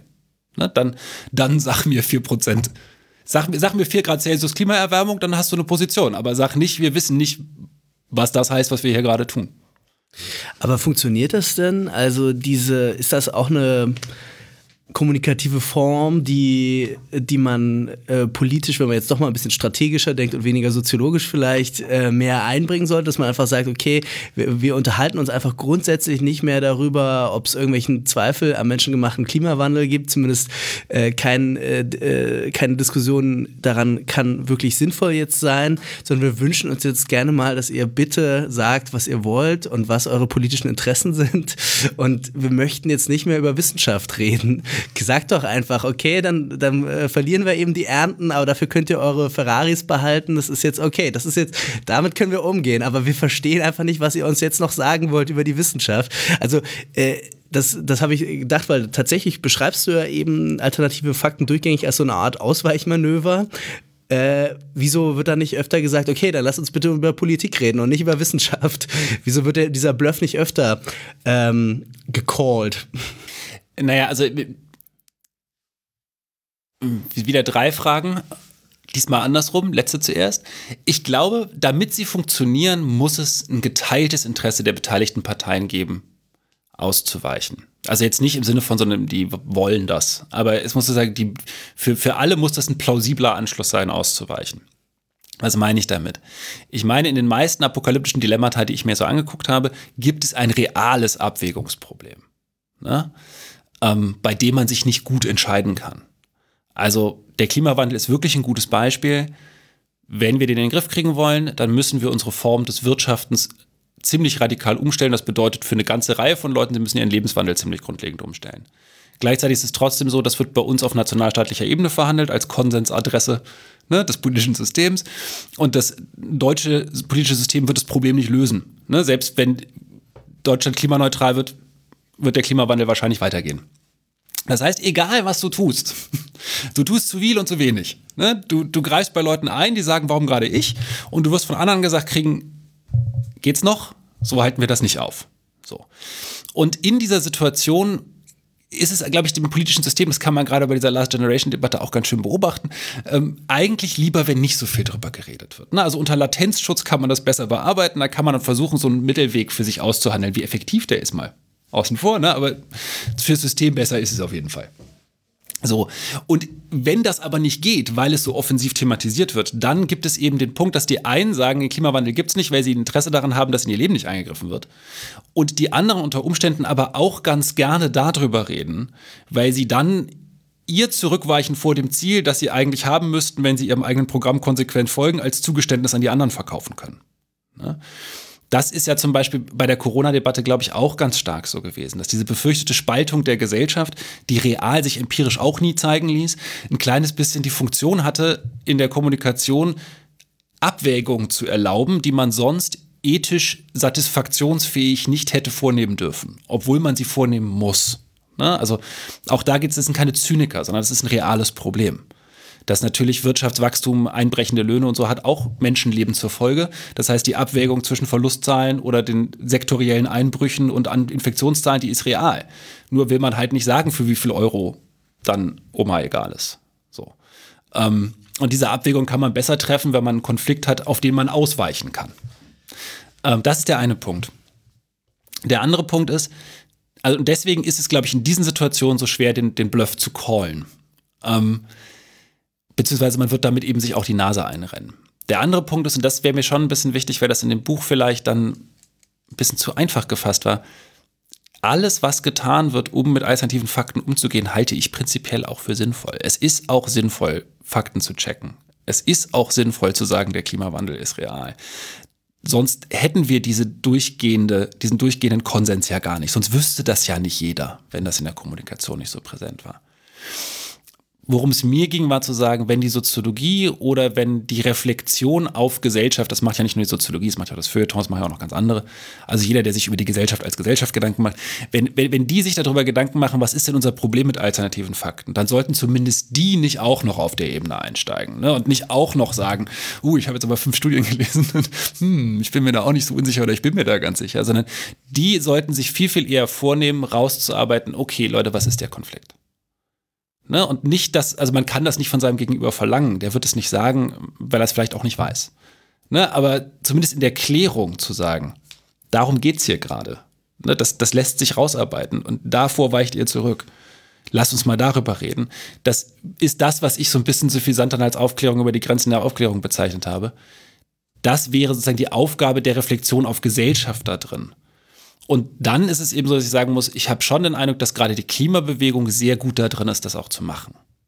Sehr viel besser, als das zum Beispiel bei Corona der Fall war, wo man das Gefühl hat, die Gegenbewegung zu dem, was als Querdenker bezeichnet wurde, hat sich wirklich darin kapriziert, die einfach als unwissenschaftlich zu bezeichnen.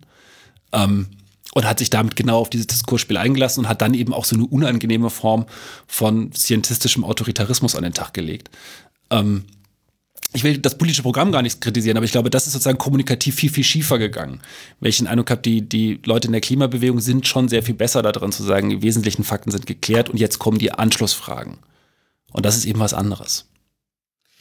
Ich habe schon seit ein paar Monaten drüber nachgedacht, ob man nicht wirklich auch einen Begriff der sozialen Verdrängung braucht. Und dann lese ich bei dir, du denkst darüber auch nach und äh, sagst, aber es ist gar nicht Verdrängung, weil Verdrängung ist eigentlich äh, da ist es noch nicht richtig ins Bewusstsein gestiegen und es braucht noch gar nicht diese, diese, diese dauerhafte, ähm, äh, wie auch immer, äh, diese, diese Rauschverstärkung oder wie auch immer, äh, wie dann, du hast da so, eine, so einen Vergleich mit, mit der Psychologie beziehungsweise Psychoanalyse sogar herangezogen. Aber jetzt hast du ja wirklich sowas gesagt wie, das habe ich in deinem Buch, glaube ich, bei der Lektüre nicht so verstanden, dass tatsächlich auch diejenigen, die eigentlich nicht diese alternativen Fakten äh, vertreten, dennoch irgendwie im Boot sind, kommunikativ weiter über äh, alternative Fakten zu sprechen und dass das auch irgendwie ein, ein, ein gewisses Interesse mit sich bringt irgendwie. Also das ist schon irgendwie auch auf, auf irgendwie von mir aus parlamentarisch progressiverer Seite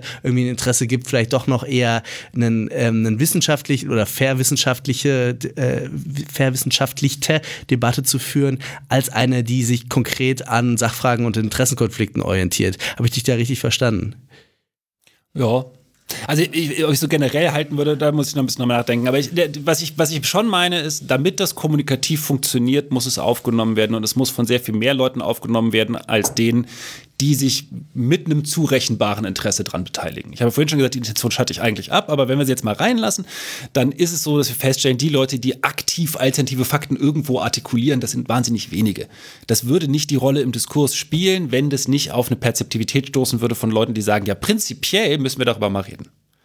Ähm, und dann war eben der Punkt, das kann nur funktionieren, wenn das den Leuten auch attraktiv scheint. Das ist ein Stück weit sicherlich auch aber die Eigenlogik des massenmedialen Systems. Also Einerseits, andererseits ist immer die bessere Berichtsform.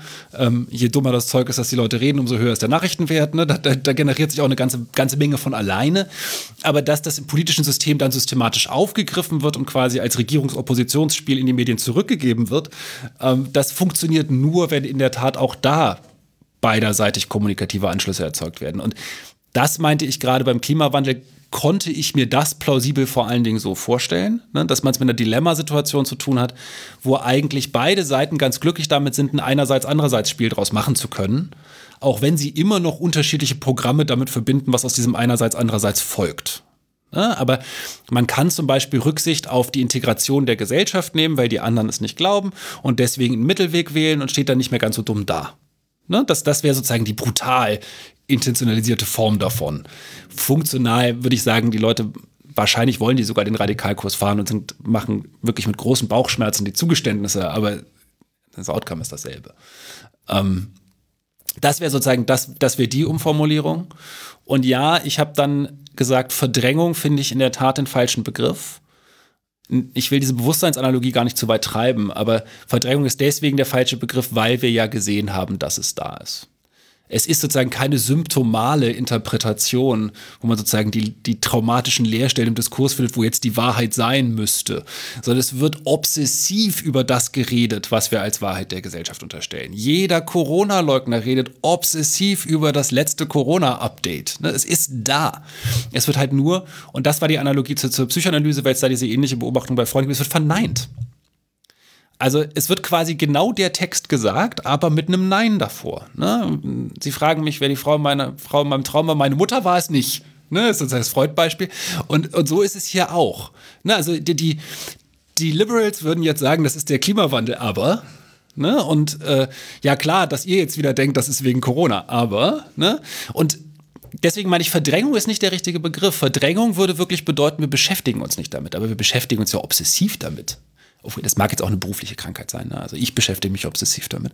Vielleicht verdrängen es die meisten in der Kommunikation doch, aber deswegen fand ich den Begriff günstiger zu diesen ähm, Bezügen auf das, was der Fall ist, habe ich noch eine Frage. Ähm, man sieht in diesen Corona-Gruppen, ich habe da natürlich auch ein bisschen geguckt oder überhaupt in, in solchen äh, sozialen Medien, dass ähm, äh, du meintest das eben auch schon und die Forschung hat da ja auch einen großen Zweifel, ob das mit diesen Filterblasen wirklich so funktioniert, weil eben die ganze Zeit die Links dort ähm, ähm, durch die Gruppen gehen und man sich, äh, ja, wie du auch eben meintest, fast obsessiv sozusagen mit der anderen Seite beschäftigt, manchmal besser informiert ist als sozusagen die Gegenseite. Trotzdem, was ja auffällig ist, ist, dass die ähm, dass die Interpretation dann doch meistens falsch ist, also wirklich in einem ganz einfachen Sinne, dass so Zahlen eben in einem falschen Kontext sind oder dass auch typisch natürlich online, dass äh, in dem Artikel was ganz anderes steht, als behauptet wird. Ähm, aber weil niemand da wirklich draufklickt, ist es auch egal. Ähm, kann man dann trotzdem sagen, wenn man das erstmal also ein Mikrobefund hat, dass dann, also warum ist dann trotzdem der Bezug sozusagen auf eine gemeinsame Wahrheit irgendwie da? Weil das grundsätzlich anerkannt wird, ähm, äh, ähm, dass es sozusagen, also dass da eine Legitimität ist, auch sozusagen dieser anderen Seite und man instrumentalisiert die nur? Oder ist das, also, also worin liegt sozusagen dann doch der gemeinsame Bezug? Das ist der wagemutigste Teil des Buches. Und ich, ich, ich zittere immer noch ein bisschen, wenn ich jetzt, wenn ich jetzt von der Wahrheit der Gesellschaft spreche. Ähm, ich meinte damit erstmal was ganz Pragmatisches, nämlich, dass der Bezug auf diese Faktenlage, die für die Entscheidung wesentlich wäre, bei allen da ist. Also nicht, dass verstanden wird, was es ist, auch nicht, dass wissenschaftlich durchdrungen wird, was es ist, und auch nicht, dass es stimmt. Ähm, das kann sich immer noch alles als falsch rausstellen, darum geht es nicht. Aber dass zum Beispiel das Wissen darüber, dass Corona ein ansteckendes Virus ist, das von Mensch auf Mensch übertragen wird und dass über Kontaktunterbrechungen die Ausbreitung reduziert werden könnte und dass man mit einer gewissen Wahrscheinlichkeit dran stirbt, wenn man es kriegt und diese Wahrscheinlichkeit steigt, wenn man älter ist. Also diese Minimaldefinition zum Beispiel. Die würde ich sagen, kannte jeder und jeder wusste, dass das die wissenschaftliche Mehrmeinung quasi ist. Also das sozusagen offiziell am ehesten von Wissenschaftlern mit Kopfnicken quittiert würde. Das, was du jetzt gerade angebracht hast, bezieht sich meistens eher auf Sachen, die ich jetzt vielleicht ein bisschen übergroßzügig, aber als Details bezeichnen würde. Ne? Also wie viele Leute sterben an der Impfung? Dass Leute dran sterben, ist klar. Frage ist, wie viele. Ähm, wie viele Leute sterben an Corona? Dass Leute dran sterben, ist klar. Die Frage ist, wie viele. Ne? sterben, wie viele Leute sterben an den Kontaktbeschränkungen? Auch da ist klar, dass da Leute dran sterben, auch wenn man da ungern drüber geredet hat. Ne? Die Frage ist nur, wie viele. Ähm, und das meiste, was ich da beobachten konnte, würde ich verbuchen unter ganz normale Laien und Schärfen. Ja, also wenn ich am Stammtisch mit irgendwelchen Leuten rede, dann erzählen die mir auch, was sie gestern in der Zeitung gelesen haben und das haben sie auch so halb verstanden und es reicht als Basis für die Diskussion trotzdem aus. Und in vielen, vielen Fällen glaube ich, dass sozusagen ein Teil der alternativen Faktenpanik, mit der wir es zu tun haben, auch mit der Beobachtbarkeit dieser Form von Kommunikation zu tun hat. Ne? Also wir sehen diese Dinge und können den Leuten dann die ganze Zeit nachweisen, dass sie zu blöd sind, das zu lesen und denken dann, dass das das Problem ist, aber das waren sie wahrscheinlich schon immer. Ja, also Lesekompetenz war früher nicht weniger verbreitet als, also, ne? also doch weniger verbreitet als heute eigentlich sogar. Ähm, deswegen glaube ich, also das ist wichtig für das Verständnis davon, was ich meine. Ich meine nicht das vollständige Durchdringen nach wissenschaftlichen Standards, sondern ich meine erstmal nur als ein pragmatisch für die Diskussion ausreichendes Wissen zirkuliert ist in der Kommunikation. Ich kann es dann immer noch nicht glauben. Eh, und es werden auch einige nicht glauben. Aber die Idee, dass sozusagen diesen Minimalwissensbestand viele nicht gesehen hätten, den würde ich widerlegen. Also den würde ich für widerlegt halten, nicht den würde ich widerlegen. Ähm, und daraus folgt, dass ich glaube, man kann in der kompletten politischen Debatte auch nachvollziehen, dass die Leute sich auf diesen Stand des Wissens als eigentlichen Grund der Auseinandersetzung beziehen. Weil auch genau der skandalisiert wird. Ja, also genau diese Zahlenspielereien, die du gerade erwähnt hast, haben ja dann immer den Zweck, an bestimmten politischen Maßnahmen zu zweifeln, die daran anschließen und deren Legitimität irgendwie in Frage zu stellen. Aber sind dabei erstmal genau diese Moves, die ich meinte. Also man zieht halt irgendwie herbei, was man hat, ob man es glaubt oder nicht. Also viele werden den Artikel nicht gelesen haben, andere lesen den Artikel, ignorieren es einfach, aber sammeln das irgendwie zusammen. Aber erstmal meinte ich, ich fand es überraschend über alle meine Fälle hinweg dass man eigentlich immer da, wo die Leute sich wirklich damit auseinandersetzen und wo die Leute es bezweifeln, aufweisen kann, es gibt diesen Stand des Wissens, an dem sie sich abarbeiten. Und als Wahrheit der Gesellschaft habe ich erstmal nichts anderes bezeichnet als sozusagen eine geteilte Wirklichkeitskonstruktion, die bei der politischen Entscheidungsfindung als der eigentliche Ausgangspunkt vorausgesetzt wird. Man kann den dann überschreiten wollen, also man kann den ernsthaft in Zweifel ziehen. Das heißt aber, man schlägt quasi einen neuen vor. Ne, das ist das, das ist eine andere Form der Verneinung. Also wenn ich mich hinstelle und sage, und wirklich der Meinung bin, Corona existiert nicht. Also lassen wir das als Möglichkeit doch mal kurz zu. Corona existiert einfach überhaupt nicht. Das haben wir uns alle eingebildet. Das war einfach eine schlimme Grippewelle. Und ich push das im Diskurs und das ist mein Ding und ich sammle da Leute hinter und ich finde da Beweise für, dann naja, dann ist das halt die neue Wahrheit der Gesellschaft, wenn es stimmt. Ne? Und das, ähm, aber jetzt nicht, weil das stimmt, sondern weil, weil es sich als stimmend durchgesetzt hat. Weil das dann der Stand des Wissens ist, auf den sich alle beziehen. Also es gibt immer wieder so Unsicherheitsphasen da drin. Aber das fand ich das andere Interessante bei unserem Corona-Projekt, als wir da die alternativen Fakten auf der AfD-Seite untersucht haben. Über die Zeitspanne, wo genuin richtig Unsicherheit besteht, also wo es die Wahrheit der Gesellschaft quasi keinen etablierten Wissensstand zu diesem Thema hatte. Also so von Januar 2020 war es, ne? Januar 2020 bis April 2020 so ungefähr. Ähm, vielleicht sogar noch ein bisschen früher, aber in der Zeit finden wir auf der AfD-Seite überhaupt keine alternativen Fakten im klassischen Sinne zu dem Thema. Die fordern, die Grenze zu schließen, weil Corona so gefährlich ist. Die beschließen erst später, dass es nicht existiert. Ähm, aber auch gesellschaftlich gibt es das nicht. Sondern es gibt einfach unterschiedliche Einschätzungen dazu und einen Haufen unbefugten Quatsch, der geredet wird und einen Haufen Gerüchte, die umlaufen. Aber da ist die Situation einfach unklar. Dieses wirklich systematische Bezweifeln, also dass sozusagen in Kommunikation genau dieser Nebelkerzeneffekt auftritt, der tritt erst in dem Moment auf, wo sich dieser harte Kern rausgebildet hat. Und das war das, was ich meinte, als ich sagte, gerade in ihrem Funktionieren legen sie paradoxerweise Zeugnis von einer überraschend soliden Wahrheit der Gesellschaft ab, habe ich, glaube ich, gesagt. Ähm, da ging es eben genau darum, zu sagen, augenscheinlich reicht diese Verunsicherung noch nicht mal, um diesen harten Kern in den Konversationen selber aufzulösen. Ne, selbst, selbst da ist das sozusagen so etabliert noch vorhanden, dass sich alles daran abarbeitet. Bei Zeitdiagnosen und Gesellschaftstheorie ist ja eigentlich immer das zentrale Problem, was ist eigentlich das Neue? Und ist es wirklich das Neue oder gab es das nicht schon immer in der Antike und im Mittelalter und äh, spätestens äh, irgendwie in der frühen Neuzeit oder wie auch immer? Äh, und du bist da auch sehr vorsichtig und eigentlich finde ich auch sehr kritisch auch ähm, mit dem Befund, was eigentlich das Neue ist. Also du sagst ja, hm, wissen wir eigentlich gar nicht, ob alternative Fakten wirklich quantitativ zugelegt haben. Wir haben eigentlich gar keine Ahnung, weil möglicherweise haben die Leute genauso viel Quatsch äh, schon immer geredet oder, naja, Quatsch, es ist ja nicht identisch mit Quatsch, aber möglicherweise sind die, sind die nicht neu. Social Media hat irgendwie eine Rolle bei dir, aber ist trotzdem nicht diese Echokammer, von der alle behaupten, dass sie das ist. Wir haben auch nicht, wir haben jetzt auch nicht plötzlich irgendwie diese Krise der Wahrheit. Äh, was du eigentlich sagst, ist, glaube ich, ähm, dass wir zumindest sagen können, dass die alternativen Fakten uns als Gesellschaft mehr irritieren als vorher. Ist das das Einzige, was neu ist? Und wieso nochmal irritieren die uns jetzt mehr als vorher? Ich habe promoviert an so einem Kolleg da, äh, das war geleitet von einem Historiker und hat immer gesagt, alles hat früher angefangen und ist komplizierter, egal was man gesagt hat. Ich glaube, es stimmt. Ähm, ich versuche es trotzdem. Social Media ist deswegen für mich wichtig, also in meiner Diagnose wichtig, weil ich glaube, das hat die Beobachtungsverhältnisse restrukturiert, über die alternative Fakten ja funktionieren. Also ich hatte ja vorhin gesagt, die Politik muss ihr Publikum massenmedial beobachten, die Massenmedien das Publikum und so weiter. Und, ne, das sind, alle gucken sich gegenseitig an quasi. Jetzt vulgär differenzierungstheoretisch. Und Social Media hat quasi eine, eine ein Interface zwischengeschaltet, über das sowas wie Alltagskommunikation, was nicht wirklich Alltagskommunikation ist, massenmedial beobachtet wird, ohne wirklich selber massenmedial zu sein. Und das hat den Effekt erzeugt, dass viel, was früher Alltagskommunikation zum Beispiel am Stammtisch gewesen wäre, als Social-Media-Kommunikation quasi massenmedial gelesen wird. So. Das heißt, erstens, die Beobachtbarkeit von alternativen Fakten hat sich radikal verbessert, ne? weil die Kommunikation selbst dokumentierend ist. Ganz stumpf, es steht da. Kann man nachgucken. Das Internet funktioniert als Archiv aller möglichen Sätze, heißt das bei Amnesty, glaube ich.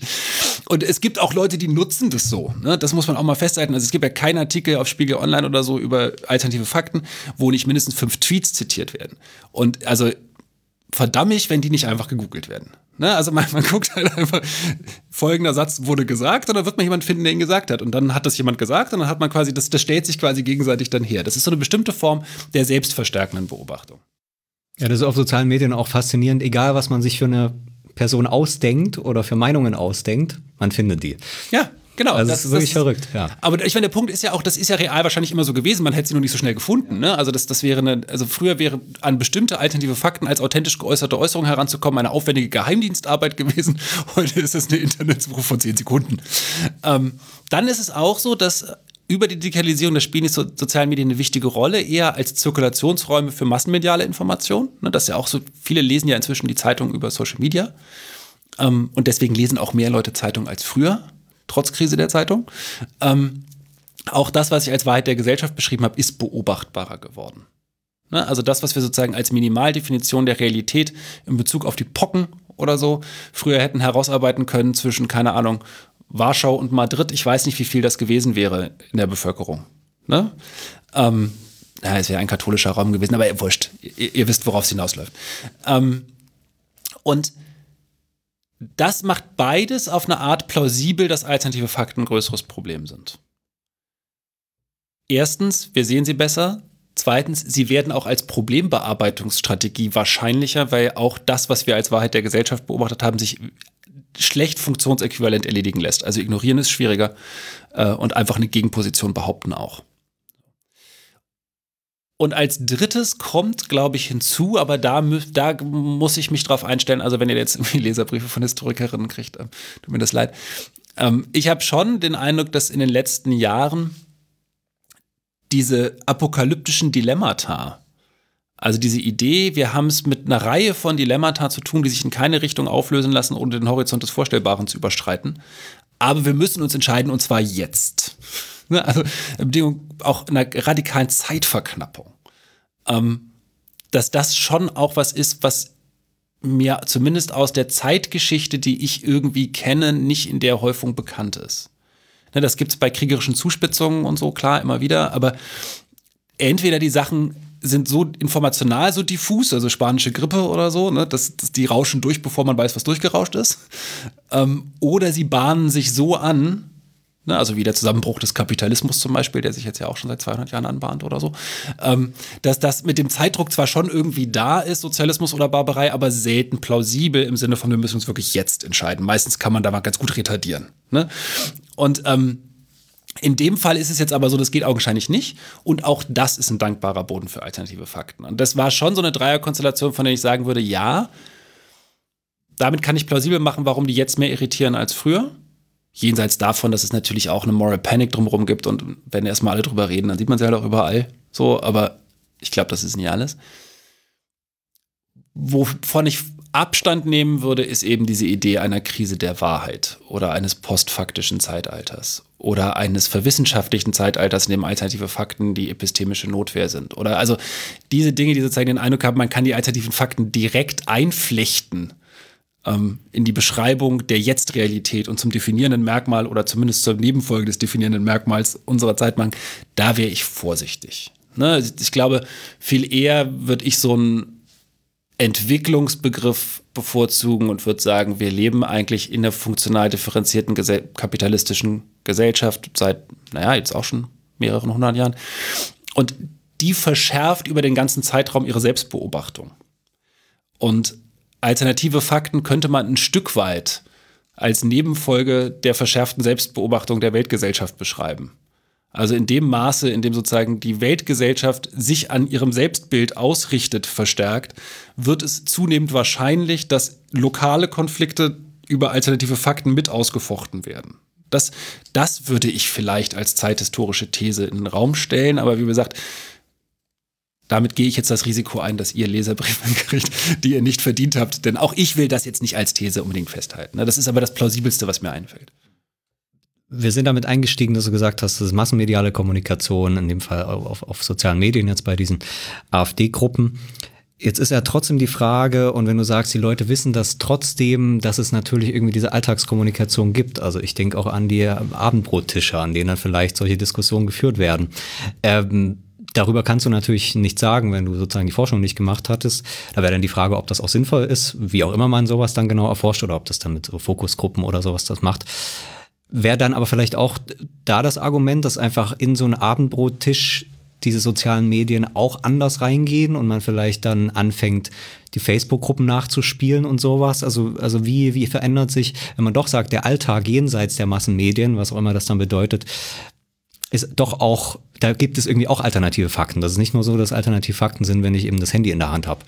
Ähm, was könnte man sozusagen über diesen Alltag sagen? Ich esse auch Abendbrot, insofern habe ich einen beschränkten Einblick. Ich glaube, wir müssen dann vielleicht den Begriff nochmal kurz nachschärfen. Ich würde sagen, im Abendbrottisch gibt es keine alternativen Fakten. Ähm, und zwar gibt es am Abendbrottisch keine alternativen Fakten, weil es keine Publikumspolitikbeobachtung am Abendbrottisch gibt.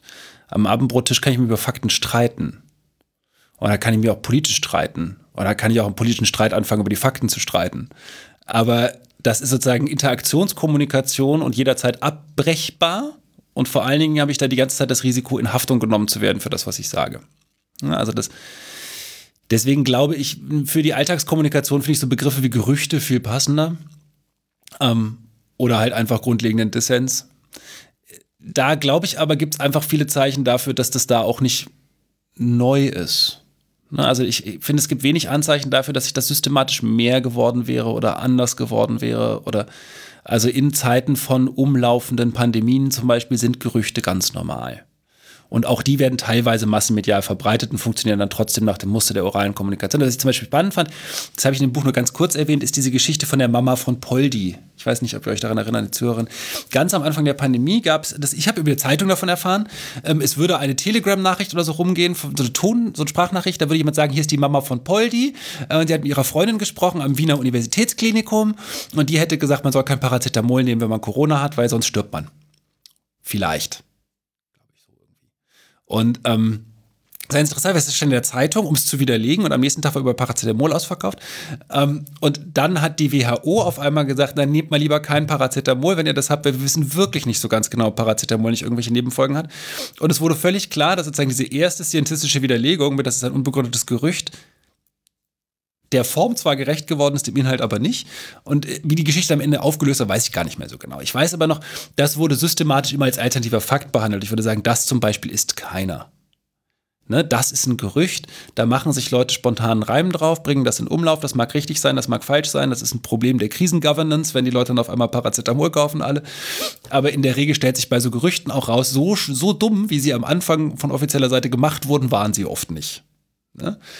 Ähm, es ist aber was anderes, als zu sagen, Corona ist eine Grippe, Corona existiert nicht, Corona haben die Chinesen erfunden. Und da glaube ich eben auch, wenn das jemand am Abendbrottisch ernsthaft vertreten würde, dann wäre das Gespräch relativ schnell vorbei. Je nachdem, wer dann dran sitzt, ne? Aber. Ja, ja, genau. Also, es sei denn, es sind sowieso alle einer Meinung. Aber dann ist es halt auch wirklich einfach wie ein Stammtisch. Ne? Also, dann, dann, wenn eh alle einer Meinung sind, dann kann man auch lustig Unterschiedliches behaupten.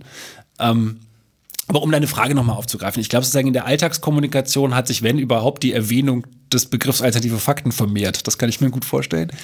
Ähm, und so ein bisschen, das ist ja auch zu beobachten, und das finde ich auch nicht ganz, ganz harmlos, so eine Panik gegenüber so einer Laienkritik, Laiendummheit. Ne? Also das wirklich inzwischen oft, zumindest beobachte ich das verstärkt, wenn dann Leute irgendwo was Haltloses sagen oder so eine, so eine Halbdummheit oder sich ihre, ihre Fragen stellen oder so, man dann immer gleich in Sorge ist, dass die jetzt hier alternative Fakten verbreiten oder so. Ne? Ich, ich glaube, das, da würde ich auch so ein bisschen zur Gelassenheit raten.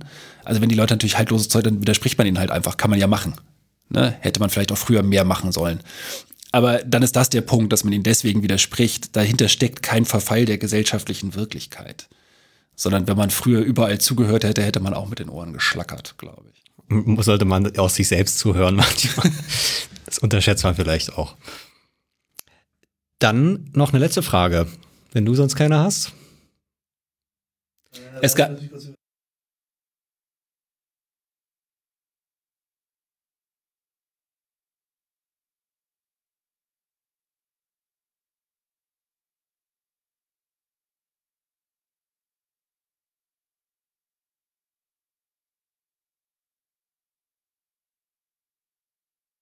es gab noch ein, eins, was ich glaube ich noch klären muss, ähm, weil ich das vorhin habe liegen lassen mit dem im, im, im buchstäblichen Sinne reaktionär. ähm, ich meine, mir ist aufgefallen bei meiner eigenen Untersuchung, dass ich kein gutes Beispiel für was gefunden habe, was in der Öffentlichkeit als linker alternativer Fakt wahrgenommen wird. Das heißt natürlich nicht, dass es das nicht gibt. Ähm, ich kann mir auch Konflikte ausdenken, in denen das Sinn macht. Also wenn jetzt jemand viel Fox News gucken würde, würde er wahrscheinlich sagen, Hunter Bidens Laptop ist so ein Fall oder so. Ähm, ich habe nur die Vermutung angestellt, dass die nicht so präsent sind, dass man die nicht so viel sieht, was damit zu tun hat, dass es immer um eine bestimmte Sorte von Konflikt geht, nämlich um eine Sorte von Konflikt, wo eine Entscheidung darüber getroffen wird, wie radikal wir unseren Lebenswandel einer drohenden Veränderung anpassen. Ähm, Und mein Eindruck war, immer da, wo die alternativen Fakten auftauchen, tauchen sie auf der Seite auf, dieses, diese Veränderung nicht zur Kenntnis zu nehmen. Also den Grund der Debatte quasi zu verunklaren.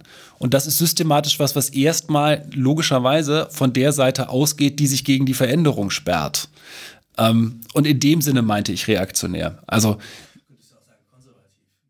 ja, richtig, aber reaktionär war in dem Fall, ne, ich meine, das Konservative ist ja in der Regel der Versuch, sozusagen das Bestehende über die Veränderung hinweg zu retten. Ähm, die, die Leugnung der Veränderung ist eigentlich ein reaktionärer Move. Aber ich, ich meine es auch eher in dem Sinne von, es ist auf jeden Fall klar, sie reagiert. Und sie reagiert sozusagen auf eine eigentlich in der Gesellschaft schon als Problem präsente Konfliktstellung, die dann als solche in Frage gestellt wird. Und das ist schon eigentlich ein klassisch reaktionärer Move, auch wenn der jetzt nicht immer von politisch reaktionärer Seite kommen muss. Das wollte ich nur noch geklärt haben, nicht, dass der falsche Eindruck im Raum steht. Ich hätte da so politisch durchregiert durch die Analyse. So ist es nämlich nicht.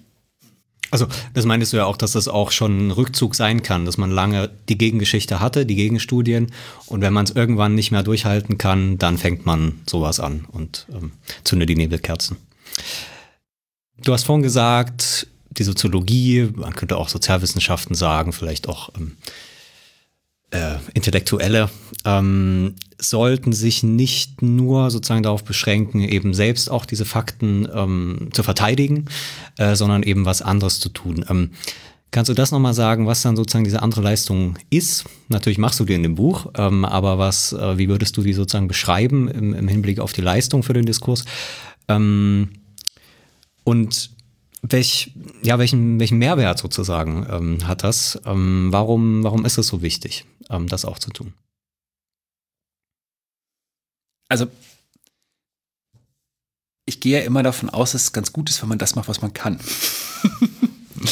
Und es ist in der Tat im Diskurs so, dass, finde ich, zu beobachten ist, es gibt in der Tat eine Abwehr von alternativen Fakten, die so ähnlich funktioniert wie die alternativen Fakten selbst.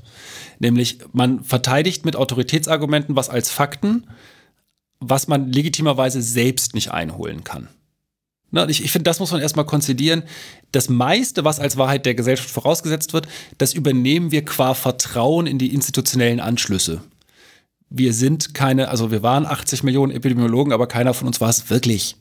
Ähm, und genauso sind wir übrigens jetzt keine 80 Millionen Militärstrategen. Und ne, das, ähm, es ist völlig, ist ein Zeichen der Demokratisierung des Diskurses, dass wir das machen. Ne? Aber wir sollten nicht den Fehler machen, uns dafür zu halten. ähm, und deswegen meinte ich erstmal, das kann ja gar nicht das primäre Einsatzfeld. Also das kann nicht das sein, was primäre Aufgabe von Verständigung über Gesellschaft ist, sich über die Dinge zu, ver verständigen, die die Gesellschaft voraussetzt. Ne, ich, ich kann nicht anfangen, eine Diskussion über Viren zu führen. Also kann ich natürlich schon, aber wie gesagt, da kann ich, bin ich auch nicht schlauer als die anderen. Aber ich kann eben in der Reflexion auf die Funktionsweise von gesellschaftlichem, von, von Kommunikation, von Konflikt rausarbeiten, wenn ich da Verzerrungen sehe. Ein Stück weit erstmal, weil das meine Kompetenz ist. Und gleichzeitig glaube ich, dass das was ist, was fast alle können. Also das ist eben kein Spezialistendiskurs. Deswegen habe ich auch von Soziologie dann immer so ein bisschen vorsichtig gesprochen. Eigentlich geht es noch nicht mal um Sozialwissenschaften und Intellektuelle, vielleicht nur im ganz, ganz weiten Sinne. Es geht sozusagen um alle, die mit Reflexion auf Gesellschaft irgendwie befasst sind. All die können, glaube ich, in diesen Situationen sagen, worüber reden wir hier eigentlich gerade? Ne, das ist sozusagen die basale Form davon. So ein bisschen therapeutisch fast, oder? Ja, nee, also eigentlich eher so ein bisschen, witzigerweise das, was alternative Fakten immer vorgeben zu tun, wirklich zu machen, nämlich mal zu sagen, sag mal, haben wir nicht eigentlich eine Diskussionsgrundlage und was ändert sich eigentlich, wenn wir die ändern? Wahrscheinlich gar nicht so viel. Lass uns doch erstmal gucken, was die Konsequenzen sind. Ne? Also, ähm, das ist sozusagen die, die, die ganz allgemeine Form. Ich glaube, nochmal spezieller die Funktion der Soziologie ist und von Leuten, die das sozialwissenschaftlich vielleicht dann noch ein bisschen doller machen oder die zumindest auch gehört werden, ist in die Gesellschaft nochmal zurückzuspiegeln, dass ein bestimmter Teil der Irritation über alternative Fakten auch auf einer naiven Selbstwahrnehmung von gesellschaftlicher politischer Aushandlung aufruht. Also diese Idee, dass die nicht geteilte Faktengrundlage das Einzige ist, was uns davon trennt, eine Krise zu bewältigen. Die wird ja, also wenn man die ausspricht, klingt sie schon ein bisschen albern, aber es ändert nichts an der Tatsache, dass die allgemein im Diskurs vorausgesetzt wird. Politik spricht so mit den Leuten. Ne, die Zeitung spricht so mit den Leuten. Wenn man, wenn man liest, wie ein Kommentar in einer Qualitätszeitung aussieht, dann ist der, ich setze euch mal die Faktenlage auseinander und komme zu folgendem Schluss und jetzt mach du bitte auch. Ne, da, und da mal gegenzusetzen, das ist völliger Quatsch. So funktioniert Öffentlichkeit nicht, so funktioniert politischer Streit nicht. So kann der idealerweise vielleicht funktionieren. Wir können das als regulatives Ideal irgendwie mitführen. Aber dass der in keiner Krise funktioniert, sollte einigermaßen offensichtlich sein. Ähm, und dass wir deswegen immer mit Unschärfen zu tun haben. Und dass deswegen es auch überhaupt nicht so schlimm ist, wenn wir davon ausgehen, dass es auch bei den Fakten Unschärfen gibt. Also diese alternative, also die, die Wahrheit der Gesellschaft, von der ich sprach, das ist ein Fuzzy-Phänomen. Ne? Die Ränder sind überhaupt nicht geklärt, es ist überhaupt nicht klar, was da alles drunter fällt und so. Aber das ist alles auch nicht so schlimm. Es könnte sogar sein, dass ein Teil davon falsch ist. Auch das ist nicht so schlimm. Das ist alles, das vorauszusetzen, dass das was ist, was so ist und dann auch noch von allen geglaubt wird, ist so dermaßen realitätsfern, dass klar sein müsste, dass jeder Therapievorschlag, der darauf hinausläuft, diesen Umstand herzustellen als Bedingung für die Konfliktklärung, ins Leere laufen muss. Ne? Ähm, und ich glaube, das hat schon auch eine, naja, so eine abklärende Wirkung auf eine Art, aber im, im guten Sinne. Ähm, sagen, nochmal zurückzuspiegeln, das muss nicht. Du musst dich nicht so groß sorgen um die Wahrheit der Gesellschaft. Also, das, wir leben nicht in einer Wahrheitskrise es ist völlig normal, dass das an den Rändern diffus ist und Leute da unterschiedliches glauben. Und es wäre auch naiv anzunehmen, dass Konflikte sich darüber lösen zu lassen, lösen lassen. Das ist das andere. Ne? Und dazwischen zu vermitteln, das ist sozusagen die Aufgabe, die ich dann im Anschluss an das Buch quasi unternehmen wollte oder vorgeschlagen habe, ist dann eben, und das heißt für jeden Konflikt, mit dem wir es zu tun haben, rausarbeiten, was der Konflikt eigentlich ist. Weil das ist alles andere als trivial. Also bei dem Klimawandelbeispiel, da geht das so glatt runter. Deswegen nehme ich das auch immer, um das zu erklären. Ne? Aber wenn wir zum Beispiel die Amtseinführungsfeier von Donald Trump nehmen, warum haben die sich nochmal über die Teilnehmerinnenzahlen gestritten? Ne? Also bei Donald Trump leuchtet es noch irgendwie ein, aber auch da steht schon so ein bisschen so, echt jetzt an der Stelle, warum hast du das riskiert? Und bei den anderen, warum steigt ihr drauf ein? Warum reden jetzt auf einmal über die Teilnehmerinnenzahlen? Bis man dann dahin kommt, nochmal zu rekonstruieren, es gab einfach einen realen Konflikt über die Legitimität des, des, des Wahlsystems. Ne, der ganze Aufbau dieser Wahl, Donald Trump tritt als Populist mit der großen Masse der Bevölkerung, alle lügen ihn klein seiner Präsentation. Ne? Die anderen sagen, er wird es eh nicht.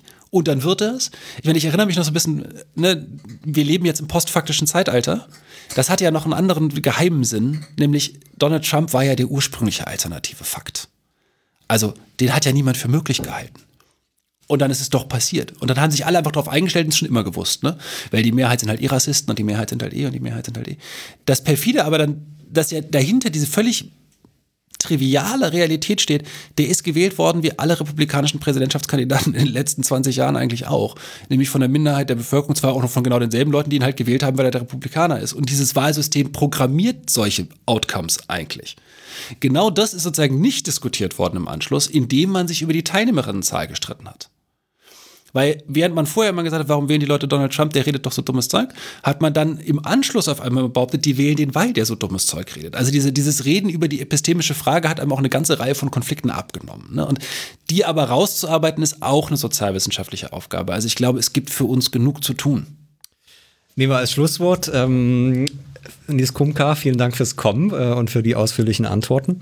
Ähm, da wird noch viel, auch beim Nachhören vielleicht noch ähm, Nachdenken notwendig sein. Ich sage es nochmal, Alternative Fakten heißt das Buch, letztes Jahr erschienen und natürlich ähm, sehr zum Hören empfohlen. Man kann auch sagen, sehr viel mehr noch zu, äh, zum Hören bei uns, genau zum Lesen dann, um es dann nochmal richtig zu verstehen.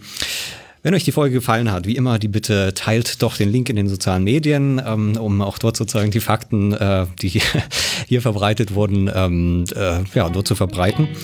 Ansonsten hören wir uns bei der nächsten Folge von Das Neue Berlin. Macht's gut. Tschüss. Tschüss. Tschüss auch von mir.